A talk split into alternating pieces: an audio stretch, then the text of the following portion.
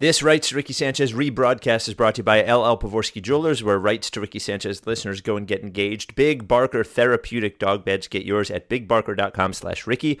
Kornblau and Kornblau, the official law firm of the process. The Colony Meadery, the official gluten-free booze made from honey of the process, and Kinetic Skateboard Shop. Get 9.1% off your first order with promo code Dave Silver. Before I get to today's episodes, I will remind you about the Rights to Ricky Sanchez newsletter. Why is this important? Well, aside from the fact that we send you emails every week or so, uh, the people who are subscribed to the newsletter will be the first people who are able to buy tickets for this fall's live Ricky. It's going to be a big show with a lot of surprises that we'll reveal probably next week when the podcast comes back. But the people who are subscribed to the newsletter are the only ones who will get the password for the pre sale. Go to rightstoRickySanchez.com and click on the newsletter link to sign up. Doesn't cost you anything. Two episodes today on the to Ricky Sanchez rebroadcast. Why not? The first one comes from September 18th, 2013. It is the time that Mike went and hung out with Spencer Hawes. I don't really remember the details, so it should be a good listen. And the other one comes from immediately after the Sixers traded Michael Carter Williams. That is February 19th, 2015. Without any further ado, here is Run the Jewels. We are the murderers pair. That with the jail and we murdered the murderers there. Then with the hell and discovered the devil delivered some hurt and despair. Used to have power to push. Now I smoke pounds of the kush. Holy, I'm burning the bush. Now I give a fuck about none of this shit. You run her over and out of this bitch. Woo. Woo. Step into the spotlight. Copying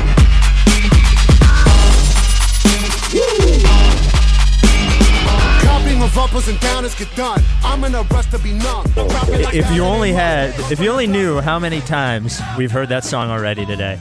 Um, welcome to the Rights to Ricky Sanchez podcast. Thank you for switching over to um, this new feed. Uh, Mike and I appreciate it very, very much. That is Mike Levin of LibertyBallers.com. Say hi, Mike. Hi. Um, I am Spike Eskin of uh, of numerous places of this podcast. Um, Mike, we have a lot to get into today. Um, Yeah. uh, there's a lot. I have, you know, the last few weeks on Rights to Ricky Sanchez, based on the time of year it is for the NBA, has been a bit of a struggle to find, you know, sort of relevant topics. There are a bunch this week. Um, and there's one that tops the list, obviously, the the Spencer Hawes issue, and we'll get to that in a second. Uh, I actually have a couple of uh, requests and questions as well. Um, Want to give a shout out to um, Fanasource and Paul Weasel, who asked for a shout out. Uh, follow them on Twitter. They just renewed their full season ticket package um, for the Sixers. So they bought Wow. tickets to every Sixers game. So there we go. Now, um, if you've listened to the podcast before, or if this is your first time, the setup is this. Um, Mike has criticized, and myself have criticized Spencer Hawes um, a lot, both online, on the radio, for his basketball play. Um, I think we both admire his jackassery on Twitter and think he's sort of a funny guy. But as I mentioned to Mike last time, that might not matter to Spencer that much um, because we've been so vicious about his basketball playing. Mike had a ch- Mike visited Seattle. His roommate knows Spencer a little bit, and Mike set off on this journey to hang out with Spencer Hawes while he was in Seattle. Not talk about bas- basketball, just hang out with Spencer Hawes. We asked that people tweet at Spencer and make it happen, um, and that was the last I heard. The last we spoke was your you were leaving for Seattle, and then the last I saw, I saw a picture of you and Spencer on Twitter. So if you could sort of recap this all for us, I know we've all been waiting, and this is this is big news. This is great. I first of all, thanks everybody all your tweets and all the hanging with Spencer hashtags. Uh, it happened. I mean, it was just the coolest thing. It was just it just all of a sudden happened. Let me start. Uh, I guess I start with the day I leave. Uh, I was trying to get my roommate Andrew Sharp, who writes for Grantland. Uh, I was trying to get him to text Spencer about this because I know maybe he's seen the tweets, but it doesn't get serious until like he's actually like ha- forced to respond. So I was trying to get Andrew to text him all- week, and he was sort of reluctant to do it. And then finally, on the day I left, he was like, "All right." I texted him. I said, "Hey Spencer, you can you can shove him in a trash can or something, but you know, my boy's going to be there." And he knew he knows who I am uh, because we've been, you know, you and I and various people on Liberty Ballers have been vicious about him. So you know, his friends or his family or whoever happens to read Liberty Ballers and tell him, and so he he knows he knows he knows who we are, and he knows that we're uh, we're not fans of his on the basketball court, but he doesn't realize. I don't think, or maybe he didn't realize that we were big fans of him, the person. And and that would be easy for for him not to realize that because Right. you know, um, because mostly you know when when a guy has that many followers and sees that much stuff, it's it's and especially when you would we would imagine ma- the majority of the the tweets about him, even when you're not tweeting at him or whatever, are Spencer. You know, why can't you guard any? You know, most of it is negative basketball stuff. So it wouldn't. It's not wholly unsurprising that he wouldn't be aware of of the latter part of that. Right. But I would never tweet, as we've discussed on the podcast before, I would never tweet at his handle. Right. You I would suck. say- Yeah. Right. Yeah, that would be that. Um, but he was under the impression that he had blocked me. And a brief question before if he blocked me, wouldn't I not be able to see his tweets? Right. Or am I off? Yes. No, you're right. Now, um, now sometimes if you block a guy, you can't see his. If he blocks you, you can't even see if somebody retweets him. But I don't think that's the case anymore because um, both Buster Olney and Darren Rovell have me blocked, and I see the, I see the retweets. I, one one of my most um, my best moments ever. It's on SpikeEskin.com somewhere. Is that when Darren Rovell named like his five biggest haters, and I was on the list. I was like, Wow. apropos of nothing. I was like, oh my god. Um, so yeah, I, you yes, if he had blocked you, you wouldn't be able to see his normal tweets. Well, he was under the impression that he has he had blocked me, but under at no point in life have I not been able to go to his page and see all of his fantastic tweets. Right. So I don't I don't know where the confusion was, but I've never been blocked by Spencer Hawes. He thought that I was. Moving on. So Andrew texted him, said you can shove him in the trash can, and uh, and I was like, okay. So he was Andrew was like he's very non-committal. Just give it a shot, and you know we'll see. You'll see when we get there. Did he give you his like? Did you have the phone number at that point? Like how? yeah, yeah. Sharp, and then Sharp gave me his number. Okay. So I, at this point, on a plane to Seattle, having Spencer Hawes' number, very excited. Uh, I get there, and I'm staying with my friend from college, and uh, I'm just like, hey, I, I also played it like, you know, I'm the blog nerd, that kind of thing. I wanted to sort of, you know, self-effacing myself, wanted just sort of to endear myself to him so he's not thinking I'm this, like, coming in as, like, a hot shot, like, bro, you want to see me of. I'm just like, hey, you know, I'm, I'm in Seattle, you know, just sort of repiping what, what Sharp said. And, uh, and I, he asked, like, you know, where, where are you going and that kind of thing. So we, we talked a little bit about this kind of thing. He, he was like, uh, it's all good, bro. Like I unblocked you, so we're cool. And I was like, I don't know what I didn't say it, but I'm like, you, you never, never unblocked at one point, at any point in life. So there's there's this whole unblocking conspiracy. I don't Okay. know what's going on. Uh, so over the course of the first night, and this is Friday night, uh, we were talking, and you know, just sort of casual here and there, like, where are you? You know, what are you doing? Uh, talking about the areas in Seattle a little bit, like a few texts here and there. And uh, then he was like, uh, bro, you should go to Shawn Kemp's bar. Because Shawn Kemp from Seattle owns a bar called Oscars, uh, which is near where Spencer lives, in like this Queen Anne. If, you, if anyone's familiar with Seattle, it's in like the Queen Anne area. Now, real Uh, quick, when he says you should go to the bar, is this? Do you start like, oh my god, oh my god, oh my god, this is going to happen? Does that happen to you at this point? Kind of, but it was already late. Okay. I was already very drunk, okay. and I was in the process of wooing a lady. Ah. So, uh, I talked. I talked to him about that. Uh, just and he's 25. Like he's a bro. Like that's how it is. Like I so I know how to talk to him because he's like almost everybody else that I know, except he has millions of dollars and he's a foot taller than everyone. Yeah, and he really loved George Bush. Yeah. Yeah. Well, we didn't we didn't we didn't get to that, Yeah, fair enough. Uh, fair enough. but uh, so the, the night ended, and then uh, I didn't end up seeing him because we got too drunk, stayed in the stayed in the area that I was, and he and didn't end up making it out to him. The next morning, he texted me first. So you would think that you would think that this whole thing was about, you know, me pestering him and, and dragging him down. No. This was I, I would say that over the weekend Spencer texted me more than I texted him. this is that's the line right there. This is what this. The, I, I imagine on some level he was like, you know, it's different when you actually meet somebody that that um, that hates you online.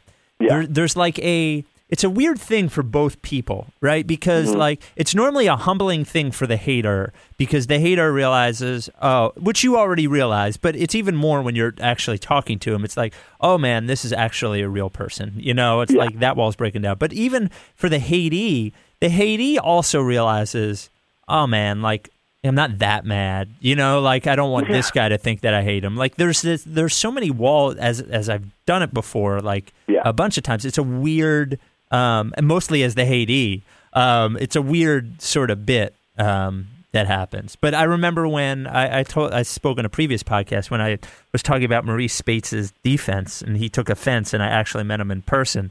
It was like that sort of like ah, you know, we're just talking about basketball. This is not that deep, sort of sort of thing. So he he probably wanted you to know as well, like that he's not that hurt by anything either. So I don't think uh, he had an agenda. Yeah. I, I don't. I don't think at any point Spencer had an agenda. I think it was like, oh, just like see what's up, kind of thing.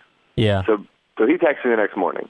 I was gonna wait because I didn't want to. I didn't want to think I was, you know, dependent on him. I was. I was basically gonna wait for another couple hours and just like sort of say, hey, what's up? What's up for tonight? you were treating this like a girl, like a I was treating him like a girl, Like- like he was my- a girl. my- and my friends were were very aware that I was treating him like a so, uh, he texts me this morning, and this is the text I get, and I, I I'm not going to repeat any of other any of the other texts that he sent because I feel like that's inappropriate.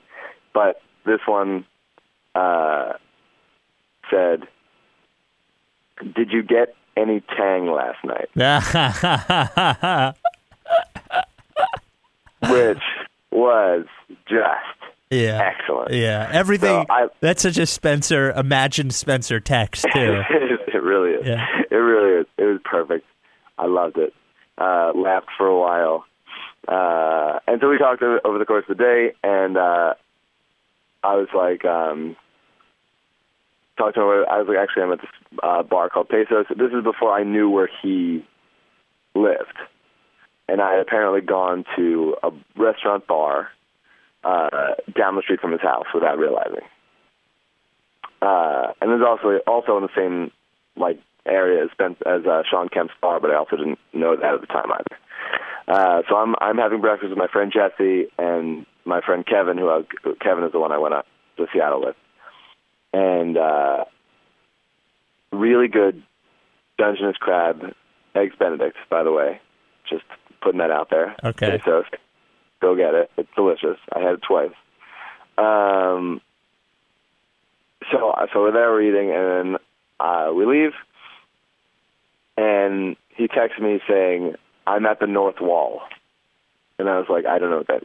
I, What that I, I was like, I, we were walking to my walking to the car, so I was like, oh, "I'll just get in bed." And he's like, and then he texted me again by the bar, and I was like, "Wait, is he there?"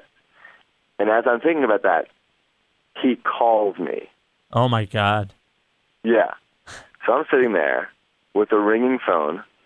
My phone, my ringtone is uh, Sufjan Stevens. So all of a sudden, Sufjan is playing to tell me that Spencer Hawes is calling me on the phone. And I'm just like, I'm looking around like, this is ridiculous. and so I, so, so I answer and just sort of like, what's up, bro? Like that, like sort of like, you know, we've talked before. Yeah, this- I'm like, I'm this- like, it's pleasant to hear from him, that kind of thing Yeah. and in like very deep voice, like to the point where it was like is he putting on a an act because his voice is so deep?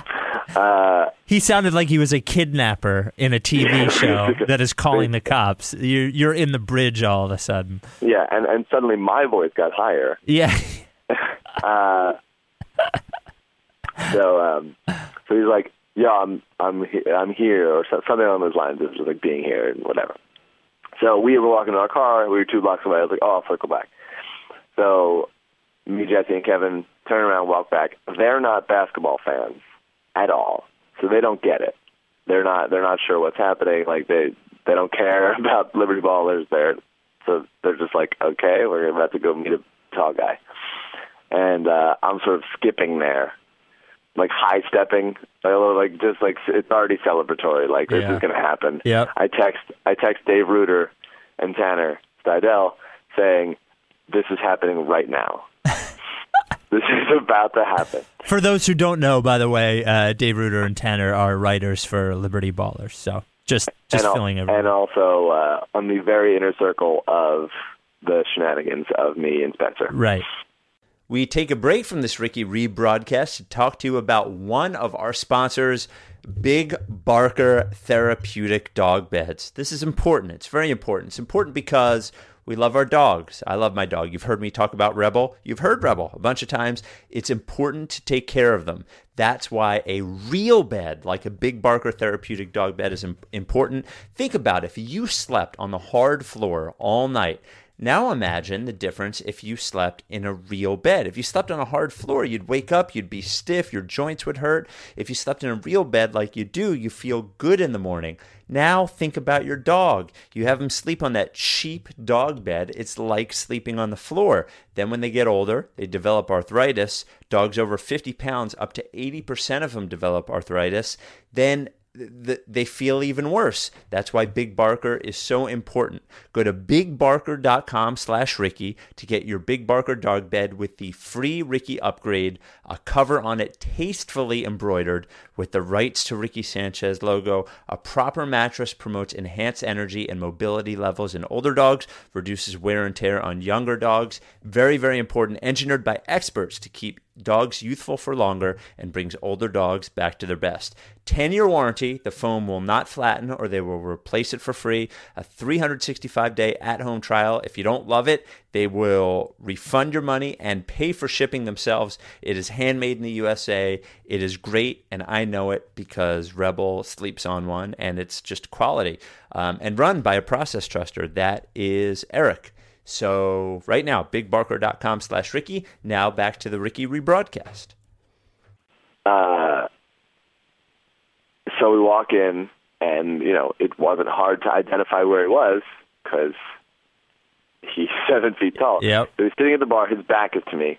Can I? I just want to throw this out there real quick. Um, Okay. Having I have my picture. I met Spencer at a um, like in a non-basketball setting at like a Sixers season ticket thing at the Camden Aquarium once, and I had my picture with him. And you really can't describe what somebody who is seven feet tall like looks like unless you stand next to somebody who is seven feet tall. Like you can imagine it, but seven feet tall people are bananas tall. And I'm not even talking about like 6'10 people. Like I remember standing next to Bati and Spencer Hawes and just being like like when he puts his hand on your shoulder and you can see it in the picture, it is look like it looks like grown man and child. Like it doesn't Yeah. the difference is it's a stark difference, you know? So continue. I'm sorry. Well, well, Brandon, Brandon Galton, who also who Oh runs, right, yeah, he's uh, tall too. Green, he's six ten. Yeah. So we're. I, I guess that was my prep, my preparation of you know meeting him a couple months ago. This is this, is- the culmination of that. So his back is to me, and I'm like, I don't know. I'm wearing okay, so you can't tell in the in the in the picture, but I'm wearing pink pants, which I felt was pretty perfect at the time, uh, and a black t-shirt and uh, and like hipster sunglasses that I got from my college senior week, like three years ago. So I'm as I'm walking up, I'm like I'm very conscious of like what I look like and who I am and stuff. And I'm like, I don't think he thinks that I look like this. I'm a normal looking guy, and I like play. I'm reasonably athletic looking, so like I'm not some. I don't think some idea of mother, mom's basement looking guy. Do you know what I mean? Yeah, yeah, yeah, yeah. whereas you look like you've never seen the sunlight. Well, um, wait a minute. I was just kidding. Um, so, so, so I'm very conscious of myself as I'm like, what? uh, what maybe he's not going to like these pants. Uh, That's like the, Yeah. my thought. I was going up as, what? Is, what is he going to say about these pants? Again, we're still on the, you know, this is like meet like a girl that you that you want to date. exactly. Yeah, yeah. Couldn't be any more like a girl. Uh, so I, I had a condom on me too, just just in case things things escalated. You never know. You don't wanna Already on. unprepared. Yeah, yeah, it's already on. oh man, that's awful. So I'm yeah. walking up, and uh, he's sitting with two other guys, one of whom is, uh, I can tell, is uh, my roommate Andrew, his friend. So I was already like, okay, like I already have, I'm like, there's a connection already happening. So I walk over.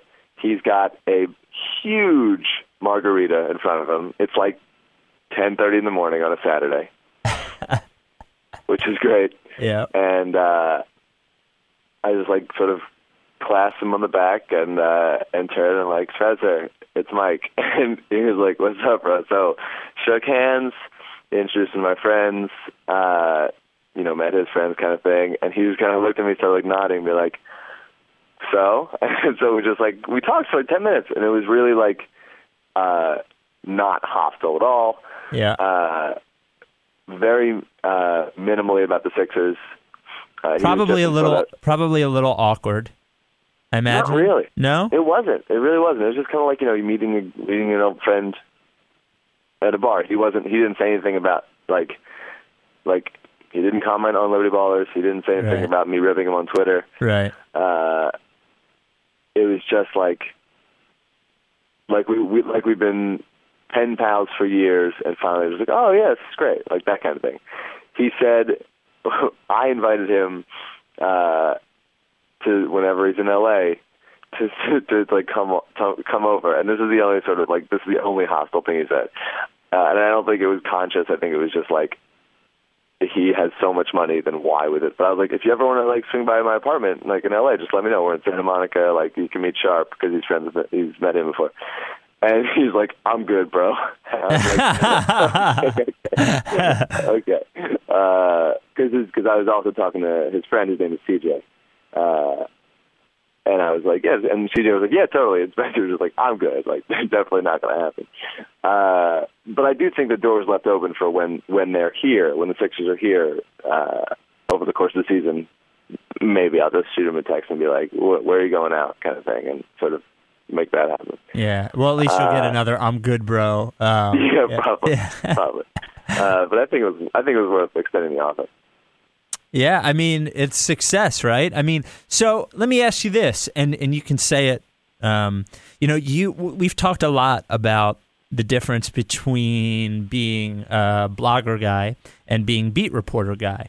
Um, and one of the things that I've mentioned a bunch of times is that it's it's a little different, and this is this was actually I think what was difficult for um, why Kate Fagan's life when she was here it wasn't particularly easy all the time is because she was super super super honest when she wrote, which meant ripping a coach, ripping some players, not ripping them as they're bad people, but being very critical. Um, A lot of the other beat writers for all the, the sports in this city um, can be can be less than critical, I'd say. Um, especially for they're critical of the Eagles, but not so critical of Phillies, Flyers, Sixers. I mean, well, I think you look at like Mac and Mac some critical stuff. And yeah, I guess, but n- certainly not to the level of any blogger person. I don't think. Right. Uh, Gelb's a good writer. Uh, uh, like uh, it's not that he's a good. Like I'm not critiquing. I'm not criticizing what kind of reporter you they are. can't do it. It's, it's tough yeah. to do it. Yeah. So now that you have um, spent even minimal time with him, which I imagine is like the first like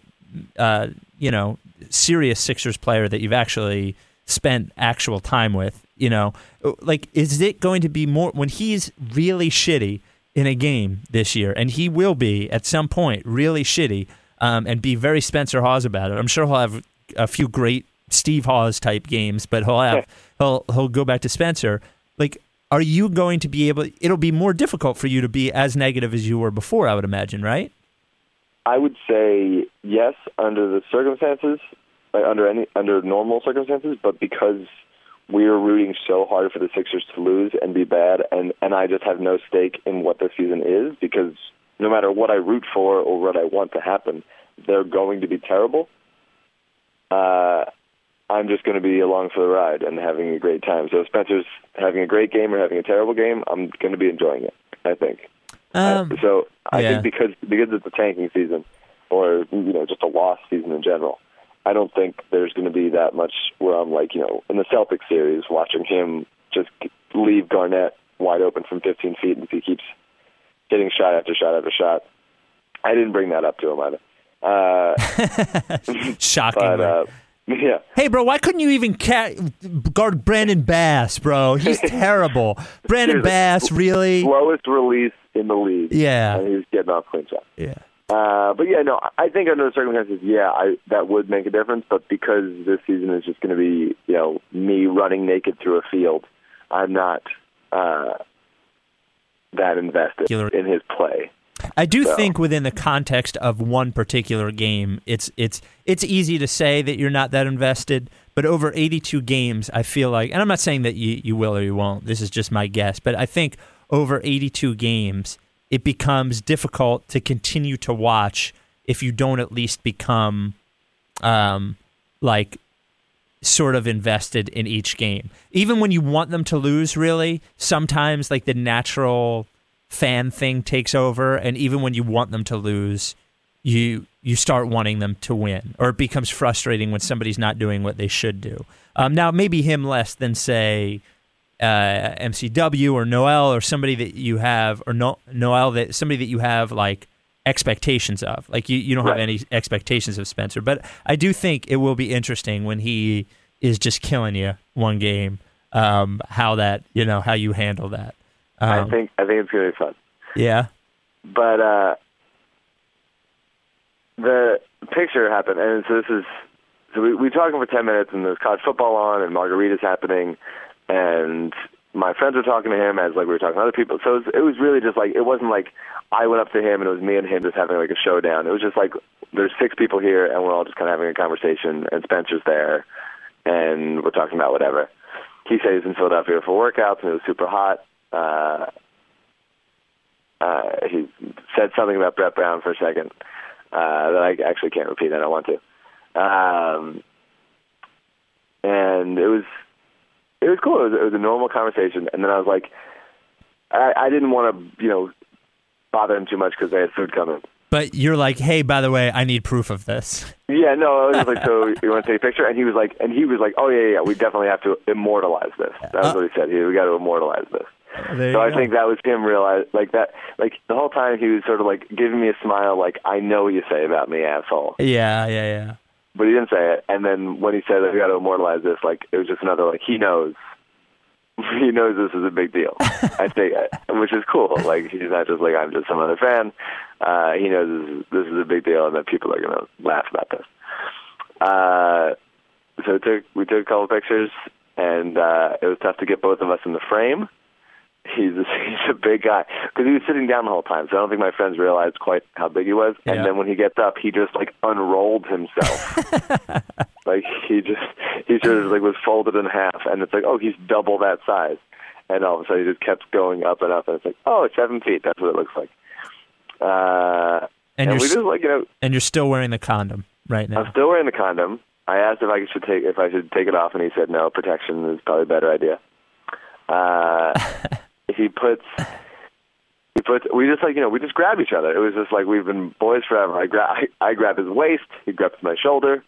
Uh, that's we're about the same size, and uh, took some pictures, shook some hands, uh, smiled. Uh, we told him we, we would try to hang out tonight, and we did try to hang out uh, the rest of the time, but uh, it just didn't work out. I was angling um, the first night. We stayed at uh, at my friend Jesse's house, but then she had a concert the next night, so Kevin and I were sort of uh, st- stray cats for the for the second night. So we were kind of planning on making some friends or meeting some girls, or I was kind of angling uh, angling for Spencer to sort of offer us a place to crash. Uh, not that I was saying it outright, but I was just sort of like that was my that was like the subtext of of my conversation with of with him via text, just being like, not sure was like that kind of thing. Uh, didn't happen.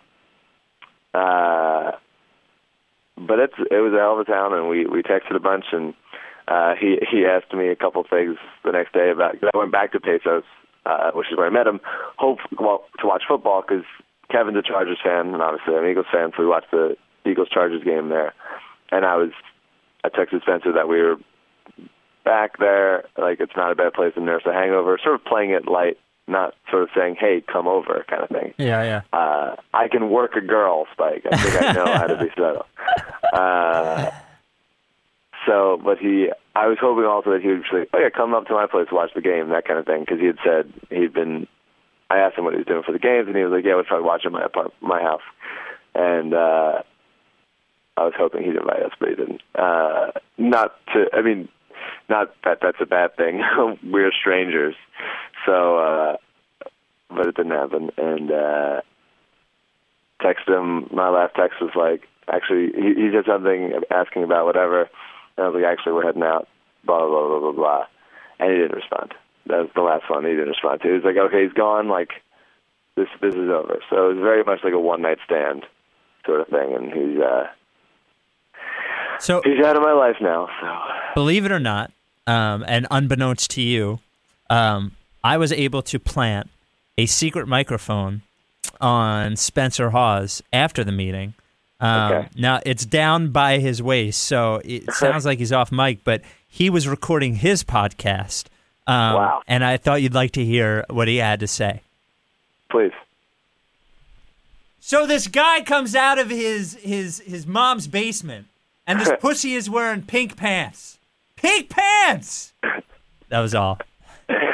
Yeah, that's a good podcast. Was that is that the rights to Eden Baptist? Yeah, it's the rights to Darius Songaila. Uh, um, so, well, that's an incredible story. I'm glad that you and uh, you and, and Spencer got to press the flesh uh, Yeah, in, I think in more ways was- than one. it was weird because uh after right after we met, I tweeted uh in all caps like guys, guys, guys, guys. Yep. The picture, and I don't know how he saw it. Someone must maybe his friend linked it to him or whatever. Because again, I don't, I didn't use his handle because I didn't like really want him to see it. I don't know. It was just sort of like. You know, it's weird because we just met and had a normal conversation, and then I go on Twitter Yeah. and flip out about it. Yeah, like, yeah. like in the same way that, uh, not in the same way, but Angelo Cataldi is not the persona that he is in the morning, and I imagine your dad, to some extent, is not the persona that he is when he's when he's doing his shtick. Uh, I I do online, you know, I'm like a, a sensationalized version of myself, basically. Uh, although, if anyone's met me, it's really not that sensationalized most of the time. It's really actually how I Well, act and talk. I tend to think it's it's what it is is it's only things that you say like that you would say on purpose. I I I, I was I tried to explain this once is that like when you're around somebody, it's not only the per the, their personality isn't just only things that they say that are funny or poignant or informative. It's other things. So like what you get online is not like um hey did you see so and so or hey how you doing? Like there's no it, it's only like the top. You know what i mean? It's only it's only one aspect of them. Normally it's it's that person. It's you know what i mean? It's but there's no like there's no nuance to it. Or or the nuance is created. It, it's definitely not an entire person. It's interesting. There's this um there's a a, a bbc show uh, not bbc america just regular bbc called black mirror and uh, it's like a Twilight Zone show about technology and the future or something. I think there's only like six episodes, but uh, a Twitter follower uh, sent them to me, so I watched them. And there's one about a woman whose uh, fiance dies, and there's a company that can basically take a um, create like a voice to call you of that person who died based on everything that they've said online. So it takes like all of their Facebook, all of their Twitter, Wow. and basically creates this. So this woman has this like you know her boyfriend who just died in a car crash, basically like a computer generated version of this guy calls her. So she has this relationship, like she's talking to him, and, and like it's startling at first, but then it's comforting to her. So then, for like this extra, like 25 grand, they will send you like a robot version of this person who looks like the person, acts like the person, so on and so forth.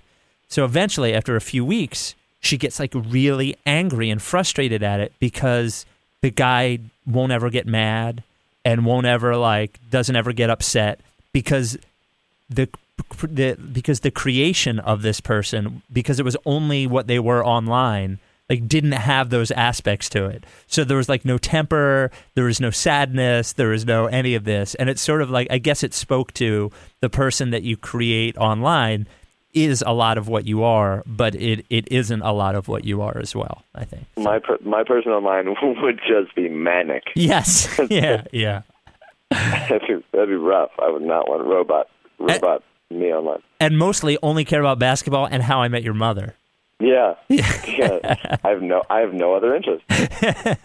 so well, there you go. Um, well, amazing story. That's a great story. Um, that that there was a, a it was I, and I think it was worth every second that we spent on it. Um, I'd like to, if if you'd like, in our final you know twenty minutes or so, speed through some of the other things that happened this week in Sixers land.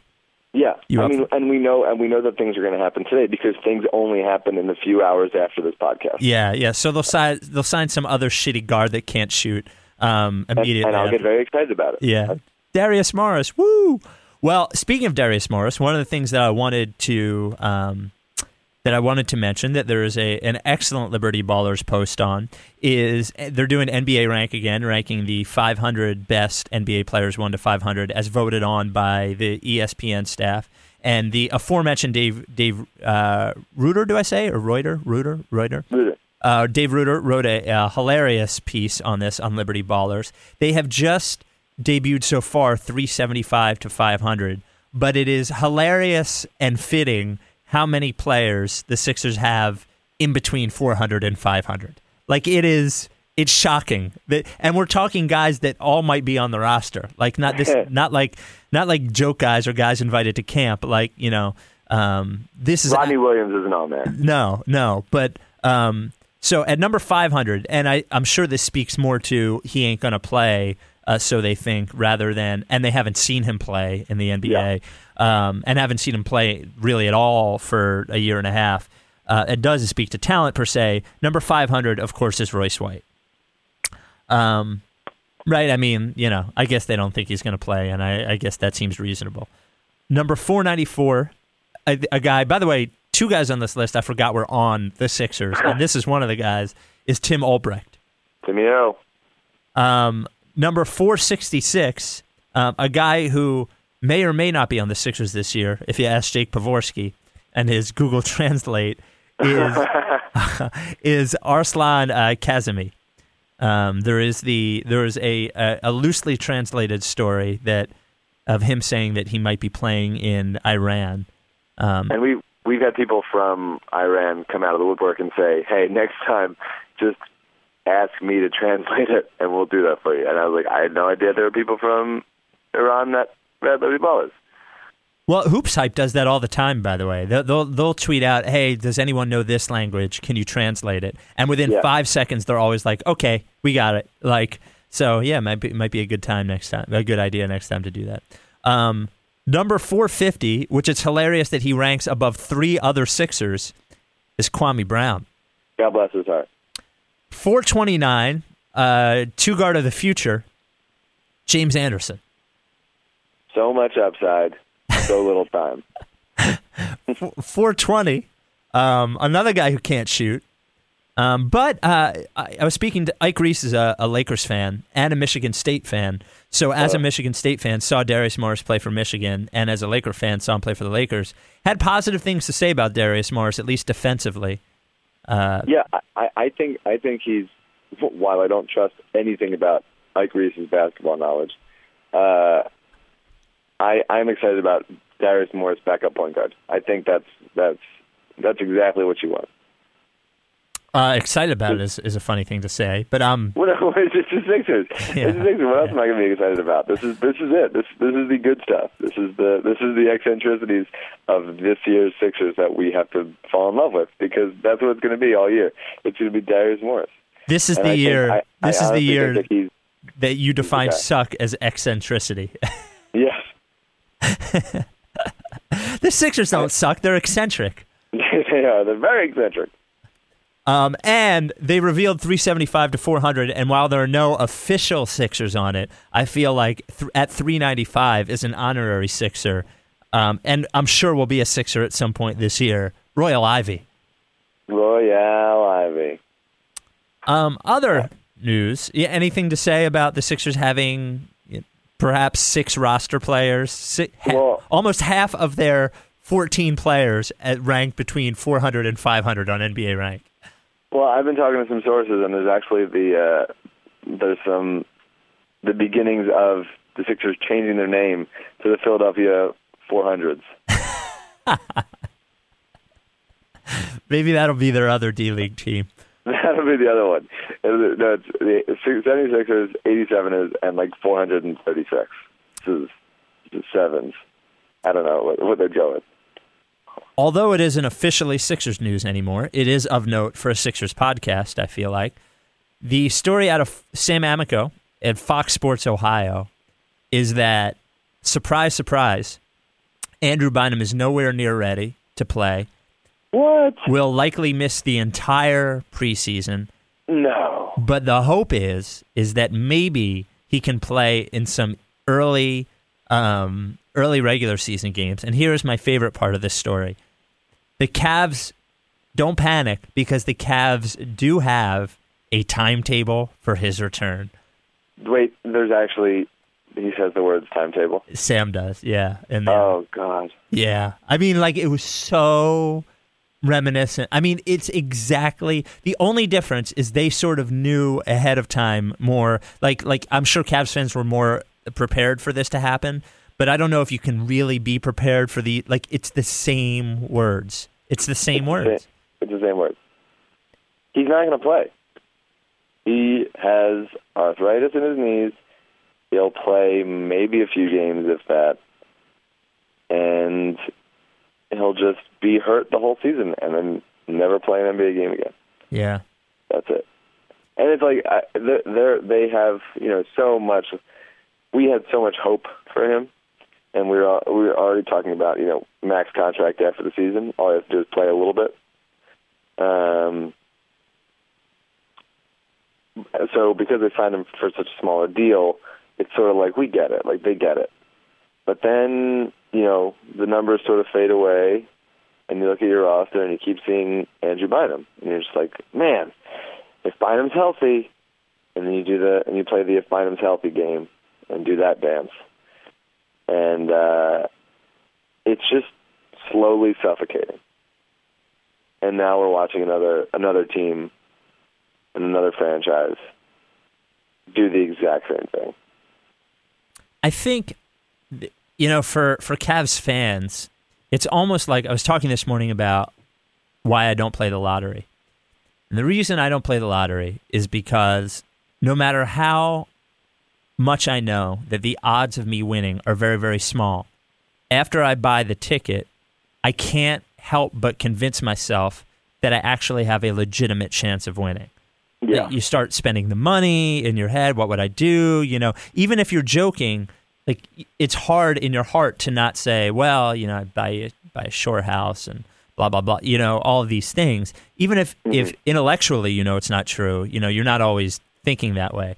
And i think the thing for Cavs fans is probably like you know and who knows? I, I don't know how because they've been beaten so senseless over the last five years is you know who knows how they think. But you have to imagine that even though they knew they were taking a chance that probably wouldn't come through, that there was a lot of like, well, imagine if he does play and LeBron and blah Yeah. blah blah blah. So I sort of feel for them in that respect. No, it's a bummer because you know the the point of being a fan is so you can hope that your team wins and hope that good things happen for them. And so part of that is you know oh you signed one of the best centers in the league. I hope he's healthy. And then you start convincing yourself, okay, so when Bynum's healthy, you start doing the when instead of the if. And it's just like, no, man, like it's not happening. You you took a flyer on him, and it's not going to work. So just sort of forget about it. But you know, having been there all last season, and sort of been having just jerked around by the media, not that it was the media's fault, they're just reporting on what was Sixers were kind of giving them. Um, ah, it sucks, man. It's the worst. And uh, people this season, coming into the season, and when and when they got him was like arthritis was not mentioned in almost any of the articles. He's that's like he's gone out and said it in various articles, various quotes, uh, reports, etc. Uh, arthritis has been talked about, but then in almost all of the Cavs-related articles from this off season, it's just like, well, if he can get right and, and, and really get out there, and and it's like if he's healthy, it's not. They're not talking about like it's forever, like forever. And the the thing too is that, you know, uh, even by mid season, even honestly, three quarters of the way the season, people would tweet me like about this year's roster and say, okay, if we can sign so and so and we have a healthy Bynum, and I'm just like, whoa, whoa, the leap you just took there. Yeah. You're talking about a guy who has not even practiced once. So if they, if Sixers fans who were that scarred by the whole thing, were unable or unable rather to to realize the imp- the impossibility of him playing, I can imagine that Cavs fans are, you know, are not even close to giving up hope yet. You know, th- I mean, No. this is a story that isn't going to go away quickly. If the Cavs were smart, honestly, like if if because I, I think there are a lot more people that are more convinced about their roster at this point than I am at this point. Um, I would just cut in. Like I wouldn't even want that that thought in in my head. I would just I would cut bait now. You know, I, that's what I would do. But who knows what they'll. I'm I'm I think. I think it. I don't think it's worth cutting him because on the off chance, at least it does you know, on the off chance he does play for whatever what that's worth, uh, then that's a couple. You know, that's a bunch of tickets if he ever does play a couple games even. Um, and you know they already signed him. There's no real. He's not. He's not a. He's not bringing bad publicity to your team. You know, he's not going out and like, you know, robbing someone or say, saying bad. I mean, he's just sort of there. You just you just really want to blend him into the background. You really just don't want to address him at all. Act like he's not there. You know, train with him and do whatever it is that you think is going to get him to a point where he's playing basketball. And then when he's about to play, like the night before, just be like, okay, he's playing. yeah, then that's But it. but yeah, don't you learn from how terrible it was at the Sixers last year. Don't do the same thing. Right now, it seems like they're going to do the same uh, thing. And honestly, I would. I know this sounds silly, and it doesn't matter, but I would honestly ask him, "Hey, if you're going to come to the games, could we cool it on like the different hairstyle every time bit, and like do whatever you could do to stay out of like." Out of like to prevent yourself and us from looking like a joke. Take a break from this Ricky rebroadcast to talk to you about one of our favorite sponsors, our original sponsor, the man that is LL Pavorsky. 94 rings, engagement ring sold to rights to Ricky Sanchez podcast listeners since LL has been a sponsor. That is unbelievable for so many reasons, not the least of which that 94 of you have found somebody to spend the rest of your life with. I, I can't believe it. I know Mike can't believe it either. Going on right now is really, really, really big time sale. It is the summer cabana sale for LL Pavorsky. Everybody knows about it. He really has two times a year where there's a sale. There is the holiday party and there's the summer cabana sale. It goes until August 15th. A select group of fine jewelry 33 to 75% off, even an engagement ring or two in there. Go to the LL Pavorsky Jewelers website, the Facebook page, or Twitter for the first look. Actually, on the website, I think he's got almost all of the items listed up there. They go quick. This sale is legit. So if you see something you like, do not wait. And if you want to get an engagement ring, do not just go in there cold.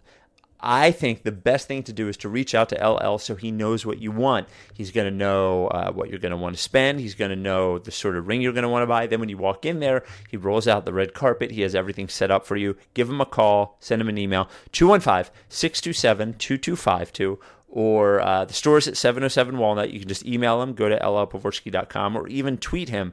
And for every podcast, LL makes generous donations to Coded by Kids and the Providence Animal Center. LL Pavorsky Jewelers, Mike puts in the line here. Now back to the Ricky rebroadcast.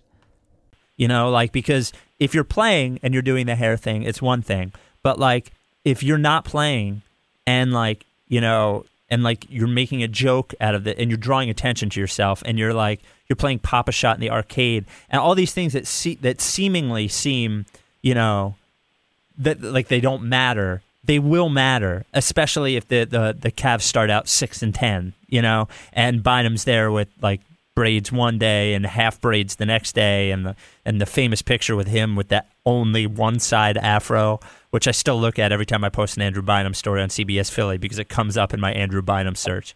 So I think it's important for him to realize how damaging bad publicity can be for the team, you know, especially a young team that that I think uh, you know is building towards something next yeah. year. You know, they want to sign somebody big next year. If it's not LeBron, they want to sign somebody. So yeah, and they're and they're they got a good base there. I I love I love everything they're doing in Cleveland. Don't get me wrong, but uh, they just got to. I I don't want to talk about Bynum anymore. This okay. All right. Yeah. Um, last couple of quick hits here. Um, this was sort of funny. David Stern was in Philadelphia for yeah. a for a, a, conference and said, and you know what the hell else is he going to say? Somebody asked him about tanking and the Sixers, and he said yeah. that he hopes the Sixers make the playoffs and uh, that they're not in the lottery this year and they don't have a chance at Andrew Wiggins take a break from this Rights to Ricky Sanchez rebroadcast to talk about our favorite lawyer sponsor, our only lawyer sponsor. That is Kornblau and Kornblau, the official law firm of the process, led by our friend Adam Kornblau, the official lawyer of the process. First of all, Kornblau trusts the process. He's been with us from day one. He had season tickets all the way back to the Shawn Bradley era. He uh, he has, and he's been a process truster since uh, it began. So he has been one of us. Second thing, this place is legit. Kornblau and Kornblau is the premier boutique personal injury law firm in the Delaware Valley. In the Delaware Valley, been there since the '80s. It was started by his parents. He had, his father passed away, and so now he runs the law firm with his mom. They have gotten some of the biggest and best results for anyone for personal injury uh, cases in the Delaware Valley over the last 30 years when they've been around. They'll handle all sorts of personal injury, but their specialty is medical malpractice. But like I said, all sorts of personal injury, whether it is injured at work, um, a car accident, drunk driving, slip and fall, whatever it is, Adam Kornblau has your back. And here's the great thing a lot of these personal injury law firms, you call them up and they're really just referral services. So you call them up, you're not really getting that law firm. They'll just send you to someone else. When you call Kornblau and Kornblau, you get a Kornblau. I have been through a personal injury lawsuit. It is a long, arduous process to have a lawyer that you trust, that you can believe in, that is not only going to get you the best results, but is going to keep you completely informed along the way is very important. I'm telling you, these things can take a couple of years, a few years. You want somebody you can trust in your corner. That is Adam Kornblau. If you think you might have a case, give him a call or shoot him an email. It doesn't cost you anything. 215 576 7200 and ask for Adam or email kornblau at kornblauandkornblau.com kornblau.com. The Kornblau is spelled with a K. The and is spelled out A A N D. D. Kornblau and Kornblau, the official law firm of the process. Now back to the podcast. And I just thought, you know, what else is he going to say? But yeah, no, there's nothing else he could say. Yeah, but it's still sort of funny. Um, you know, when they're one in one in twenty six, we should have that quote be, you know, the headline. I, I want to try to get the audio of it so we can play it. yeah, please. Um, no, I, I it seems like, and maybe it's because we're paying more attention to it this year, but it seems like they're really trying to maybe not crack down, but there's there's more like people are frowning upon what the Sixers are doing more than say what the Bobcats were past couple of years. It's like because the Sixers are so good at it and not they don't have it's not like they're signing old shitty players that like, you know, you hope are good.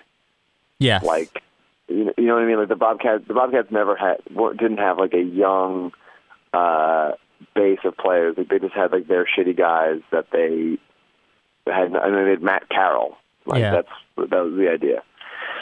Uh the Sixers are better at being bad than they are because they're trying to clean house and get to the get to a freeing start from start from the beginning. Basically, the Bobcats weren't starting from the beginning.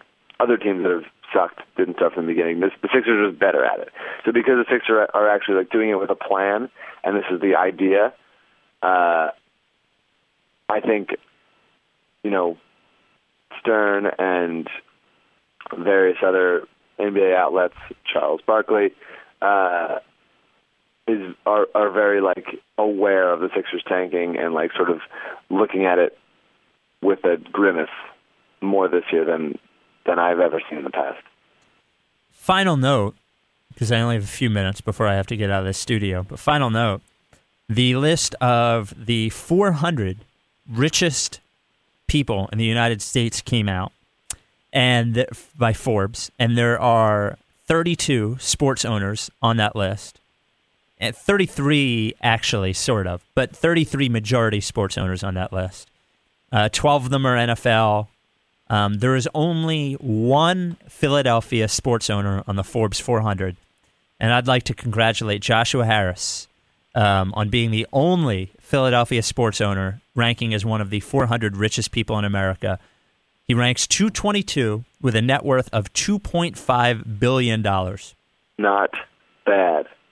Impressive more is that in 2010 he was worth 1.3 billion dollars.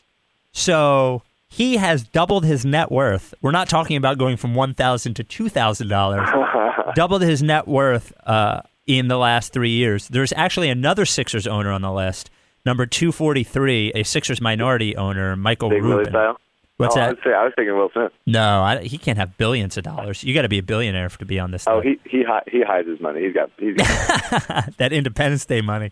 Um, Yeah. Michael uh, Michael Rubin, who lives in is from Bryn Mawr, comes in at 243 with a net worth of 2.3 billion. I think it was in- interesting to note the richest sports owner on the list is Paul Allen, who is another sports owner who owns teams in different cities in different leagues. Who of course owns the Seattle Seahawks and the Portland Trailblazers. Paul Allen is worth 15.8 billion dollars, which is think about how how much Josh Harris is worth. He's worth 2.5 billion dollars. Paul Allen is worth seven times as much. Seven times. It's crazy. So get, rich. I mean, you, you get to that point, and it's like, who gives a shit? Yeah. Like, what? But there's no level of like, once you make, once you're making over, like, I'd say, the the biggest once you make over like 150,000, and you're living like in like, luxuriously, basically. The rest is just gravy. There's no, there's not real any real difference in happiness. I don't think between the, the, like, actually, that point the, and the, then the rest. there's a study on it, and apparently the Right. happiness level is closer to I think like 70k. Is that like any number over that? Money doesn't change it. It's all um, how you live your life. But I think that's bullshit. to be honest with you, having having made in my uh, 15 years of radio, having made all different kinds of money on the scale of radio, I can tell you that there is a slight difference. Um, you know, it's not where most of your happiness comes from, but you know, that's a little bit of a lie. So. Yeah. Um, all right, we got to we- go. No, can we get the relationship advice? Oh, I, I didn't have any questions. I didn't get any questions. Why don't we just start rattling off advice? Then? No, okay. Now we're really saying it on the podcast, and we'll actually solicit for it, not just an hour before the podcast. We're going to do a segment of relationship advice with Spike and Mike every week. Um, just we won't use your name. You can sign it uh, like you know. Just send it to me at spike.eskin at gmail. Um, we won't use your name. Promise we won't or use your name. or tweet at us is also fine. Yeah, but then everybody sees it. So if you don't want anyone to see it, um, you know, just you can send. Yes, you can absolutely tweet it at us or to use that. And I would tell you to use the hashtag RTRS, but there is some someone in another country uses this hashtag for something else, so they might discover your relationship advice. So, They're huge fans. Yeah, They're huge fans. all right, um, love you, Mike. Love you guys. All right. See you, man.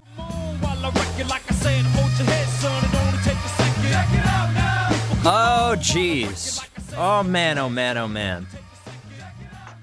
Well, Here we go. Here it is. it's the Rights to Ricky Sanchez podcast with, uh, I'm Spike Eskin with Mike Levin of LibertyBallers.com. Did not see that coming. Did not see a second 10 day contract from Mr. Tim Frazier. And here we are with the, the big news of the day. Tim Frazier, 10 day contract, second one. Mike, your thoughts? um, very excited about it. Yeah. Can't believe. Uh, I'm really glad we could do an emergency podcast for this Tim Frazier second ten day. It's worth it. So, All right, dude. Like I, we haven't. We've been holding back from talking about it. yeah. You and I. So I'm just like I'm dying to hear what you think. I haven't. I don't know what you think yet. Should we run through it? Should we run through like the facts? People know the facts, but let's let's Yeah. give it to them. Okay, so the facts are first trade, the JaVale McGee trade that everyone, and Yeah. we're not going to give any opinions on anything right here. I, I have sort of a baseline of how we can go through this, and then it'll it'll fall apart. This whole thing is going to fall apart. But first trade, being the Sixers send the rights to Shank Akyol. Close enough. to Denver for Oklahoma City's protected 1 to 18 protected first in 2015 and JaVale McGee. I believe it's pronounced Javale. JaVale McGee. Yeah. As of now, Which I, I always call him I always call him JaVale also, but now that he's on our team, I feel like I have to pronounce his name right. Now, we have not. We've only seen speculation that they will release him. Right? There's been no. that- There's been no I, report I don't from. I don't think they're going to release him. This is that I think it's just like Tom Moore and the beat writers being like, yeah, I mean they'll probably buy him out. They bought out other people. Yeah, So I, don't I don't buy into it that it's going to be a release. No, because I do think that next year there's a lot of interesting things going on next year. I'll tell you one of the things that that people talk about expirings and blah blah blah blah blah. It doesn't. It's not going to mean nearly as much with the cap going up, and I don't think expirings are as valuable as they were. But one of the interesting things is that there's a possible work stoppage after next year, and I think an expiring might be more interesting if people are trying to clear books. So Yes. I- I think it could be interesting. I I do think it's weird to have him around. He's never thought. It's funny. Denver fans seem to hate him, but he's never seemed like a bad teammate to me. Just a goofy guy and a bad player. Yeah, just kind of silly. He Yes. just seems kind of silly, maybe like Nick Young esque, as like a as like a lankier big man sort of thing. Right. Yes. But uh, but, but yeah, I believe I. Here's no, we're not going to talk about opinions yet. Let's get to the next Yeah. trade. Okay. So the next trade. It's Wait, hard. did you say wait? What the protections on the pick? Say what the Oh, protections and then we also got Choo Choo Kachoo. Um, Choo Choo. What's his name? choo uh choo choo uh mad you a bum. Okay. I don't know how to pronounce it, but it's it spells out mad you a bum. Okay, and he's feels pretty pretty perfect. he's clearly made up. Doesn't exist. So no, I did watch tape on him. Actually, seriously. how old is he? serious. How old is he? I didn't look at anything. I, I don't I don't know how old he is. Okay. He was drafted a number of years ago, but uh, 2011. He was drafted in 2011, so okay. I mean at least at least 22. Shank was drafted in 05. 05. I said I tweeted earlier that I would pay money to be the guy that would call him and tell him that he was just traded. just to hear his reaction. It must be funny for those guys, right? Like knowing that they're never going to come back, that they continue to get traded in the NBA. I think it's sort of funny. yeah, it's bizarre. Okay. I'm sure they really kind of don't understand it. So, next thing, next trade. It's hard to tell Mm-hmm. which trade was which. Would you say the MCW trade? Uh, yeah, the MCW trade was next. Okay, so the MCW trade ends up being. Do you want to wrap this up? So MCW ends up with the Bucks. Yeah, so here's so here's here's what happened. So it 14 all happened trade. very quickly, Yeah. very quick. But it was MCW to the Bucks, Miles Plumlee and Tyler Ennis from Phoenix to the Bucks, Yep. Brand Brandon Knight to the Suns. Right. Isaiah Thomas, Isaiah Thomas to the Celtics, right. And Save money. Wait, the Suns also the get. current Wait a minute. The Suns also get a 16 top 10 protected first round pick from Cleveland right. and Marcus Thornton. Did you mention that? I didn't mention that because Okay. I don't care. Um, but yeah, and then the Sixers get uh, well, they almost got Isaiah Thomas. It looked like they were getting Isaiah Thomas, and now and they didn't. And then there's like Jonas Jerebko's involved. It's like a bunch of. Tra- I mean, Tayshaun Prince also went back to the Pistons, which is weird. But anyway, the Sixers did not get Isaiah Thomas. The Sixers did acquire the Los Angeles Lakers pick, owned by the Phoenix Suns, Right. which is top five protected Right. this year, and then top three protected the next two years, Right. and then it's unprotected. Right. So then okay, yeah. No, okay, so that's what that was. I, I don't want to I was going to give opinion on that and and I'm not doing that. Okay, and then there was the KJ McDaniels trade which was far less convoluted.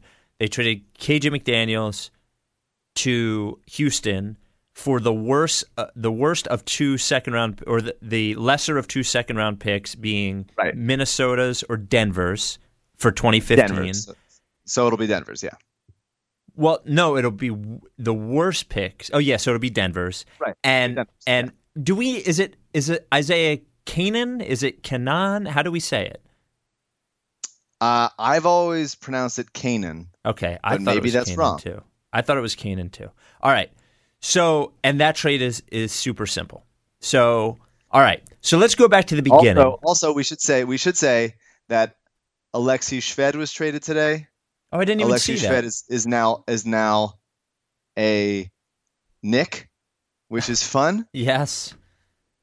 So let's just keep that in mind. Well, they they didn't get Dragic like they wanted to, so they got another white combo guardy guy. Mine is a Yeah. foreign combo guardy Same. guy, but same thing. Same same deal, same deal. And of course, Thaddeus Young got traded to. Yeah, this is a big day of trades for the former Sixers. I think it's funny that the Timberwolves ended up trading a first round pick for the corpse of Kevin Garnett eventually, Mhm. which is sort of funny. Yeah. That tracks. That tracks for Flip Saunders. All right, we got so many things to talk about. Okay. I was going to say first thing was the pro not the reaction to the trades, but like what was going on, like your your life and my life, like what happened. Yeah, that's right. So okay, so so I woke up super early my time to just start like refreshing Twitter and just and just like look. And so I was laying in bed. I almost didn't move out of bed. I was like a parent. I was one of the grandparents in Charlie and the Chocolate Factory okay. for like five hours this morning. And I was just in there laying on my side, refreshing Twitter, refreshing Twitter. And then the Javali thing happened, and it was like, this is awesome, great, love it. We'll talk about that more. But uh, and then I was like, okay, for whatever reason, I made the the brazen mistake of thinking that the deadline was at noon Eastern time. I was wrong. I was very wrong. And so when I scheduled this doctor's appointment that I had, I thought by three it's three twenty Eastern time, everything the dust will have settled and we'll be fine. Again, I was wrong. I was wrong to do that. It was really stupid So- idea by you. Really stupid. Really stupid. So I'm in so I get in the car as I'm like refreshing Twitter and finding like out like the last few minutes of of the deadline and seeing like, oh crap, uh Dragic was created. Cool. And like, oh, like Isaiah Thomas is going somewhere. Oh, he's going to the Oh my god. Wait a minute, wait a minute. car Ah, ah. Twitter. Yeah. going crazy, driving in a city where it's not safe to drive when you're not paying attention because the roads. It's L.A., so there's dri- everyone. There's, it, everything's traffic, Yep. and I'm on the 10, just driving. I mean, very uns. I, I should. I would have arrested myself. I should have arrested myself and just pulled over and just. I mean, it was bad.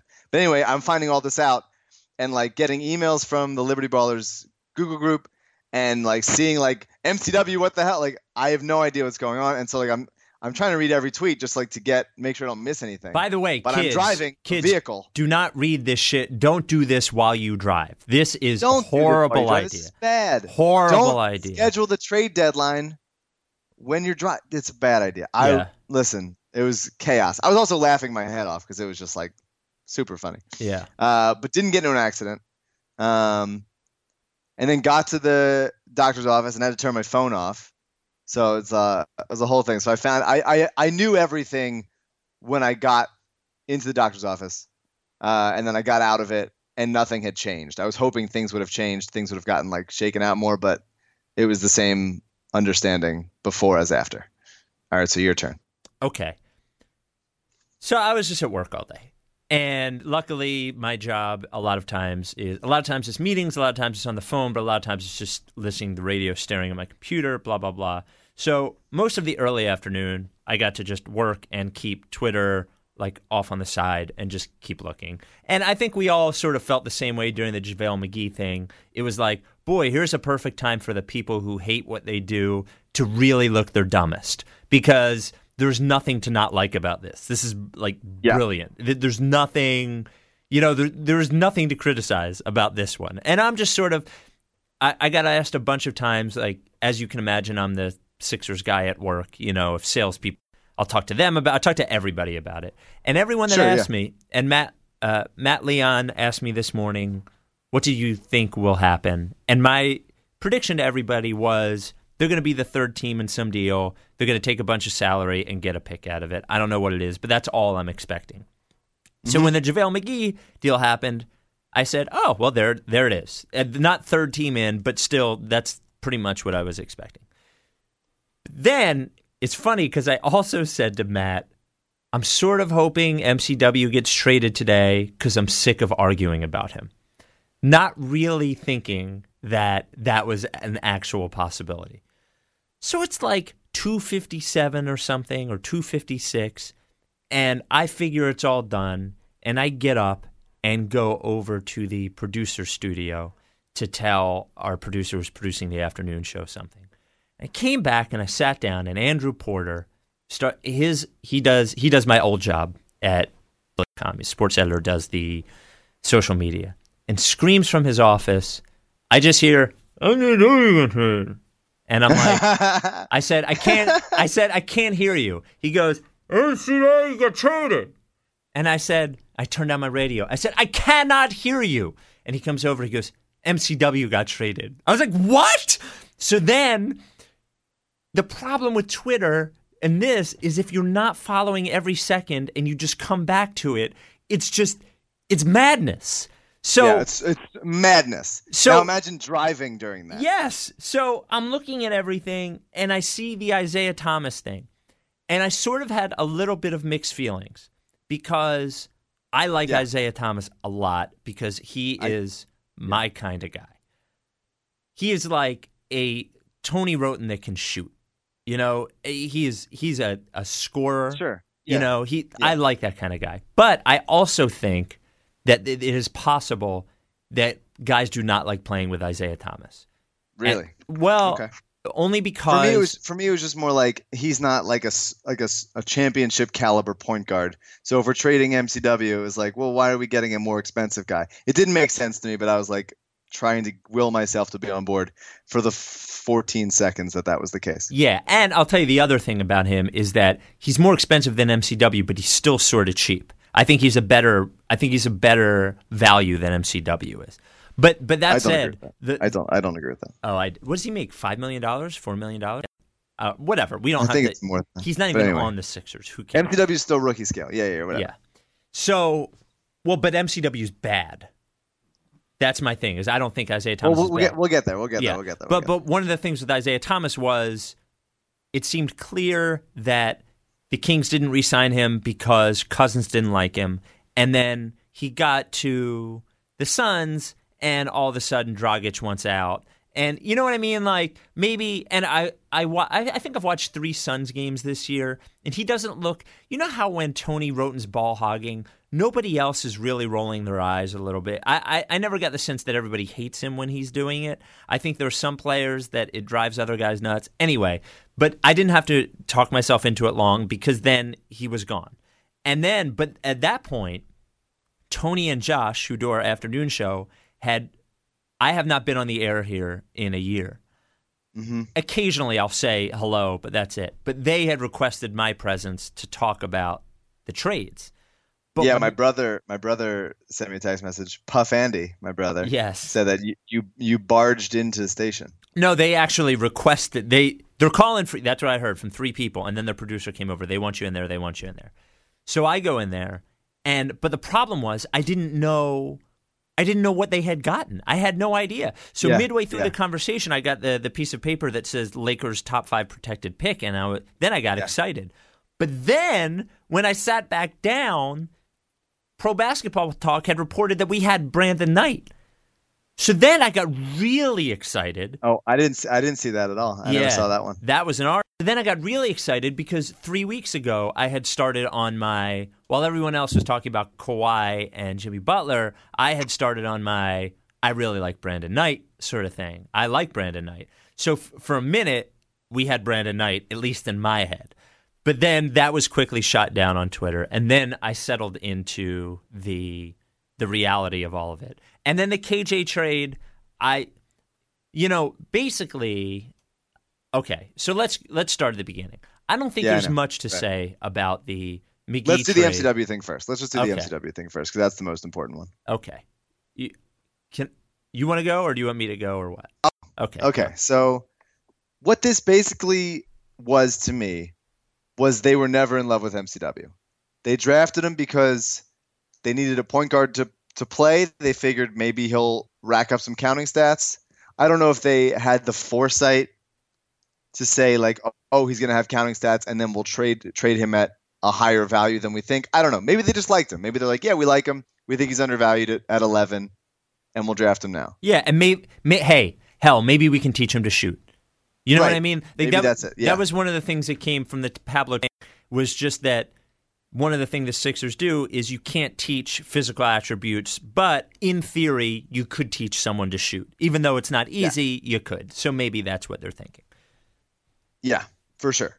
So I, I I'm not going to give them the credit of being like, okay, this isn't like a full map, have everything laid out like it's like a season of The Wire. Like I Right. don't think that's the case. I think they're just like, we like this guy, we think he can produce now, and we'll see if he gets better or we'll see if we trade him. I think that's that's generally the idea. Yeah. And so they did, and he was rookie of the year, and that was awesome. But over the year and a half or so, he hasn't gotten markedly better at, I would say, really anything. He's gotten worse, I think. No, he hasn't gotten worse. He Well, people have figured him out more, or he's he's being asked to do less, so he's he's not working through his issues. He's sort of just. I mean, he like his his, assist is rate worse. is up, isn't it? His sh- Yeah, yeah, his shooting's worse. yeah. Yeah, but that's that's just you know sample size, I think. Okay. Um, Hmm. but I think they're just ultimately they're like, listen, he's not a guy that we can win a championship with. We don't think. We don't think so. His his assist rate has gone up, um, but his shooting has gone significantly down.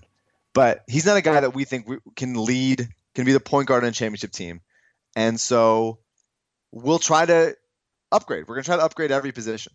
So when they drafted Elfrid Payton, they were gonna keep Elfrid Payton.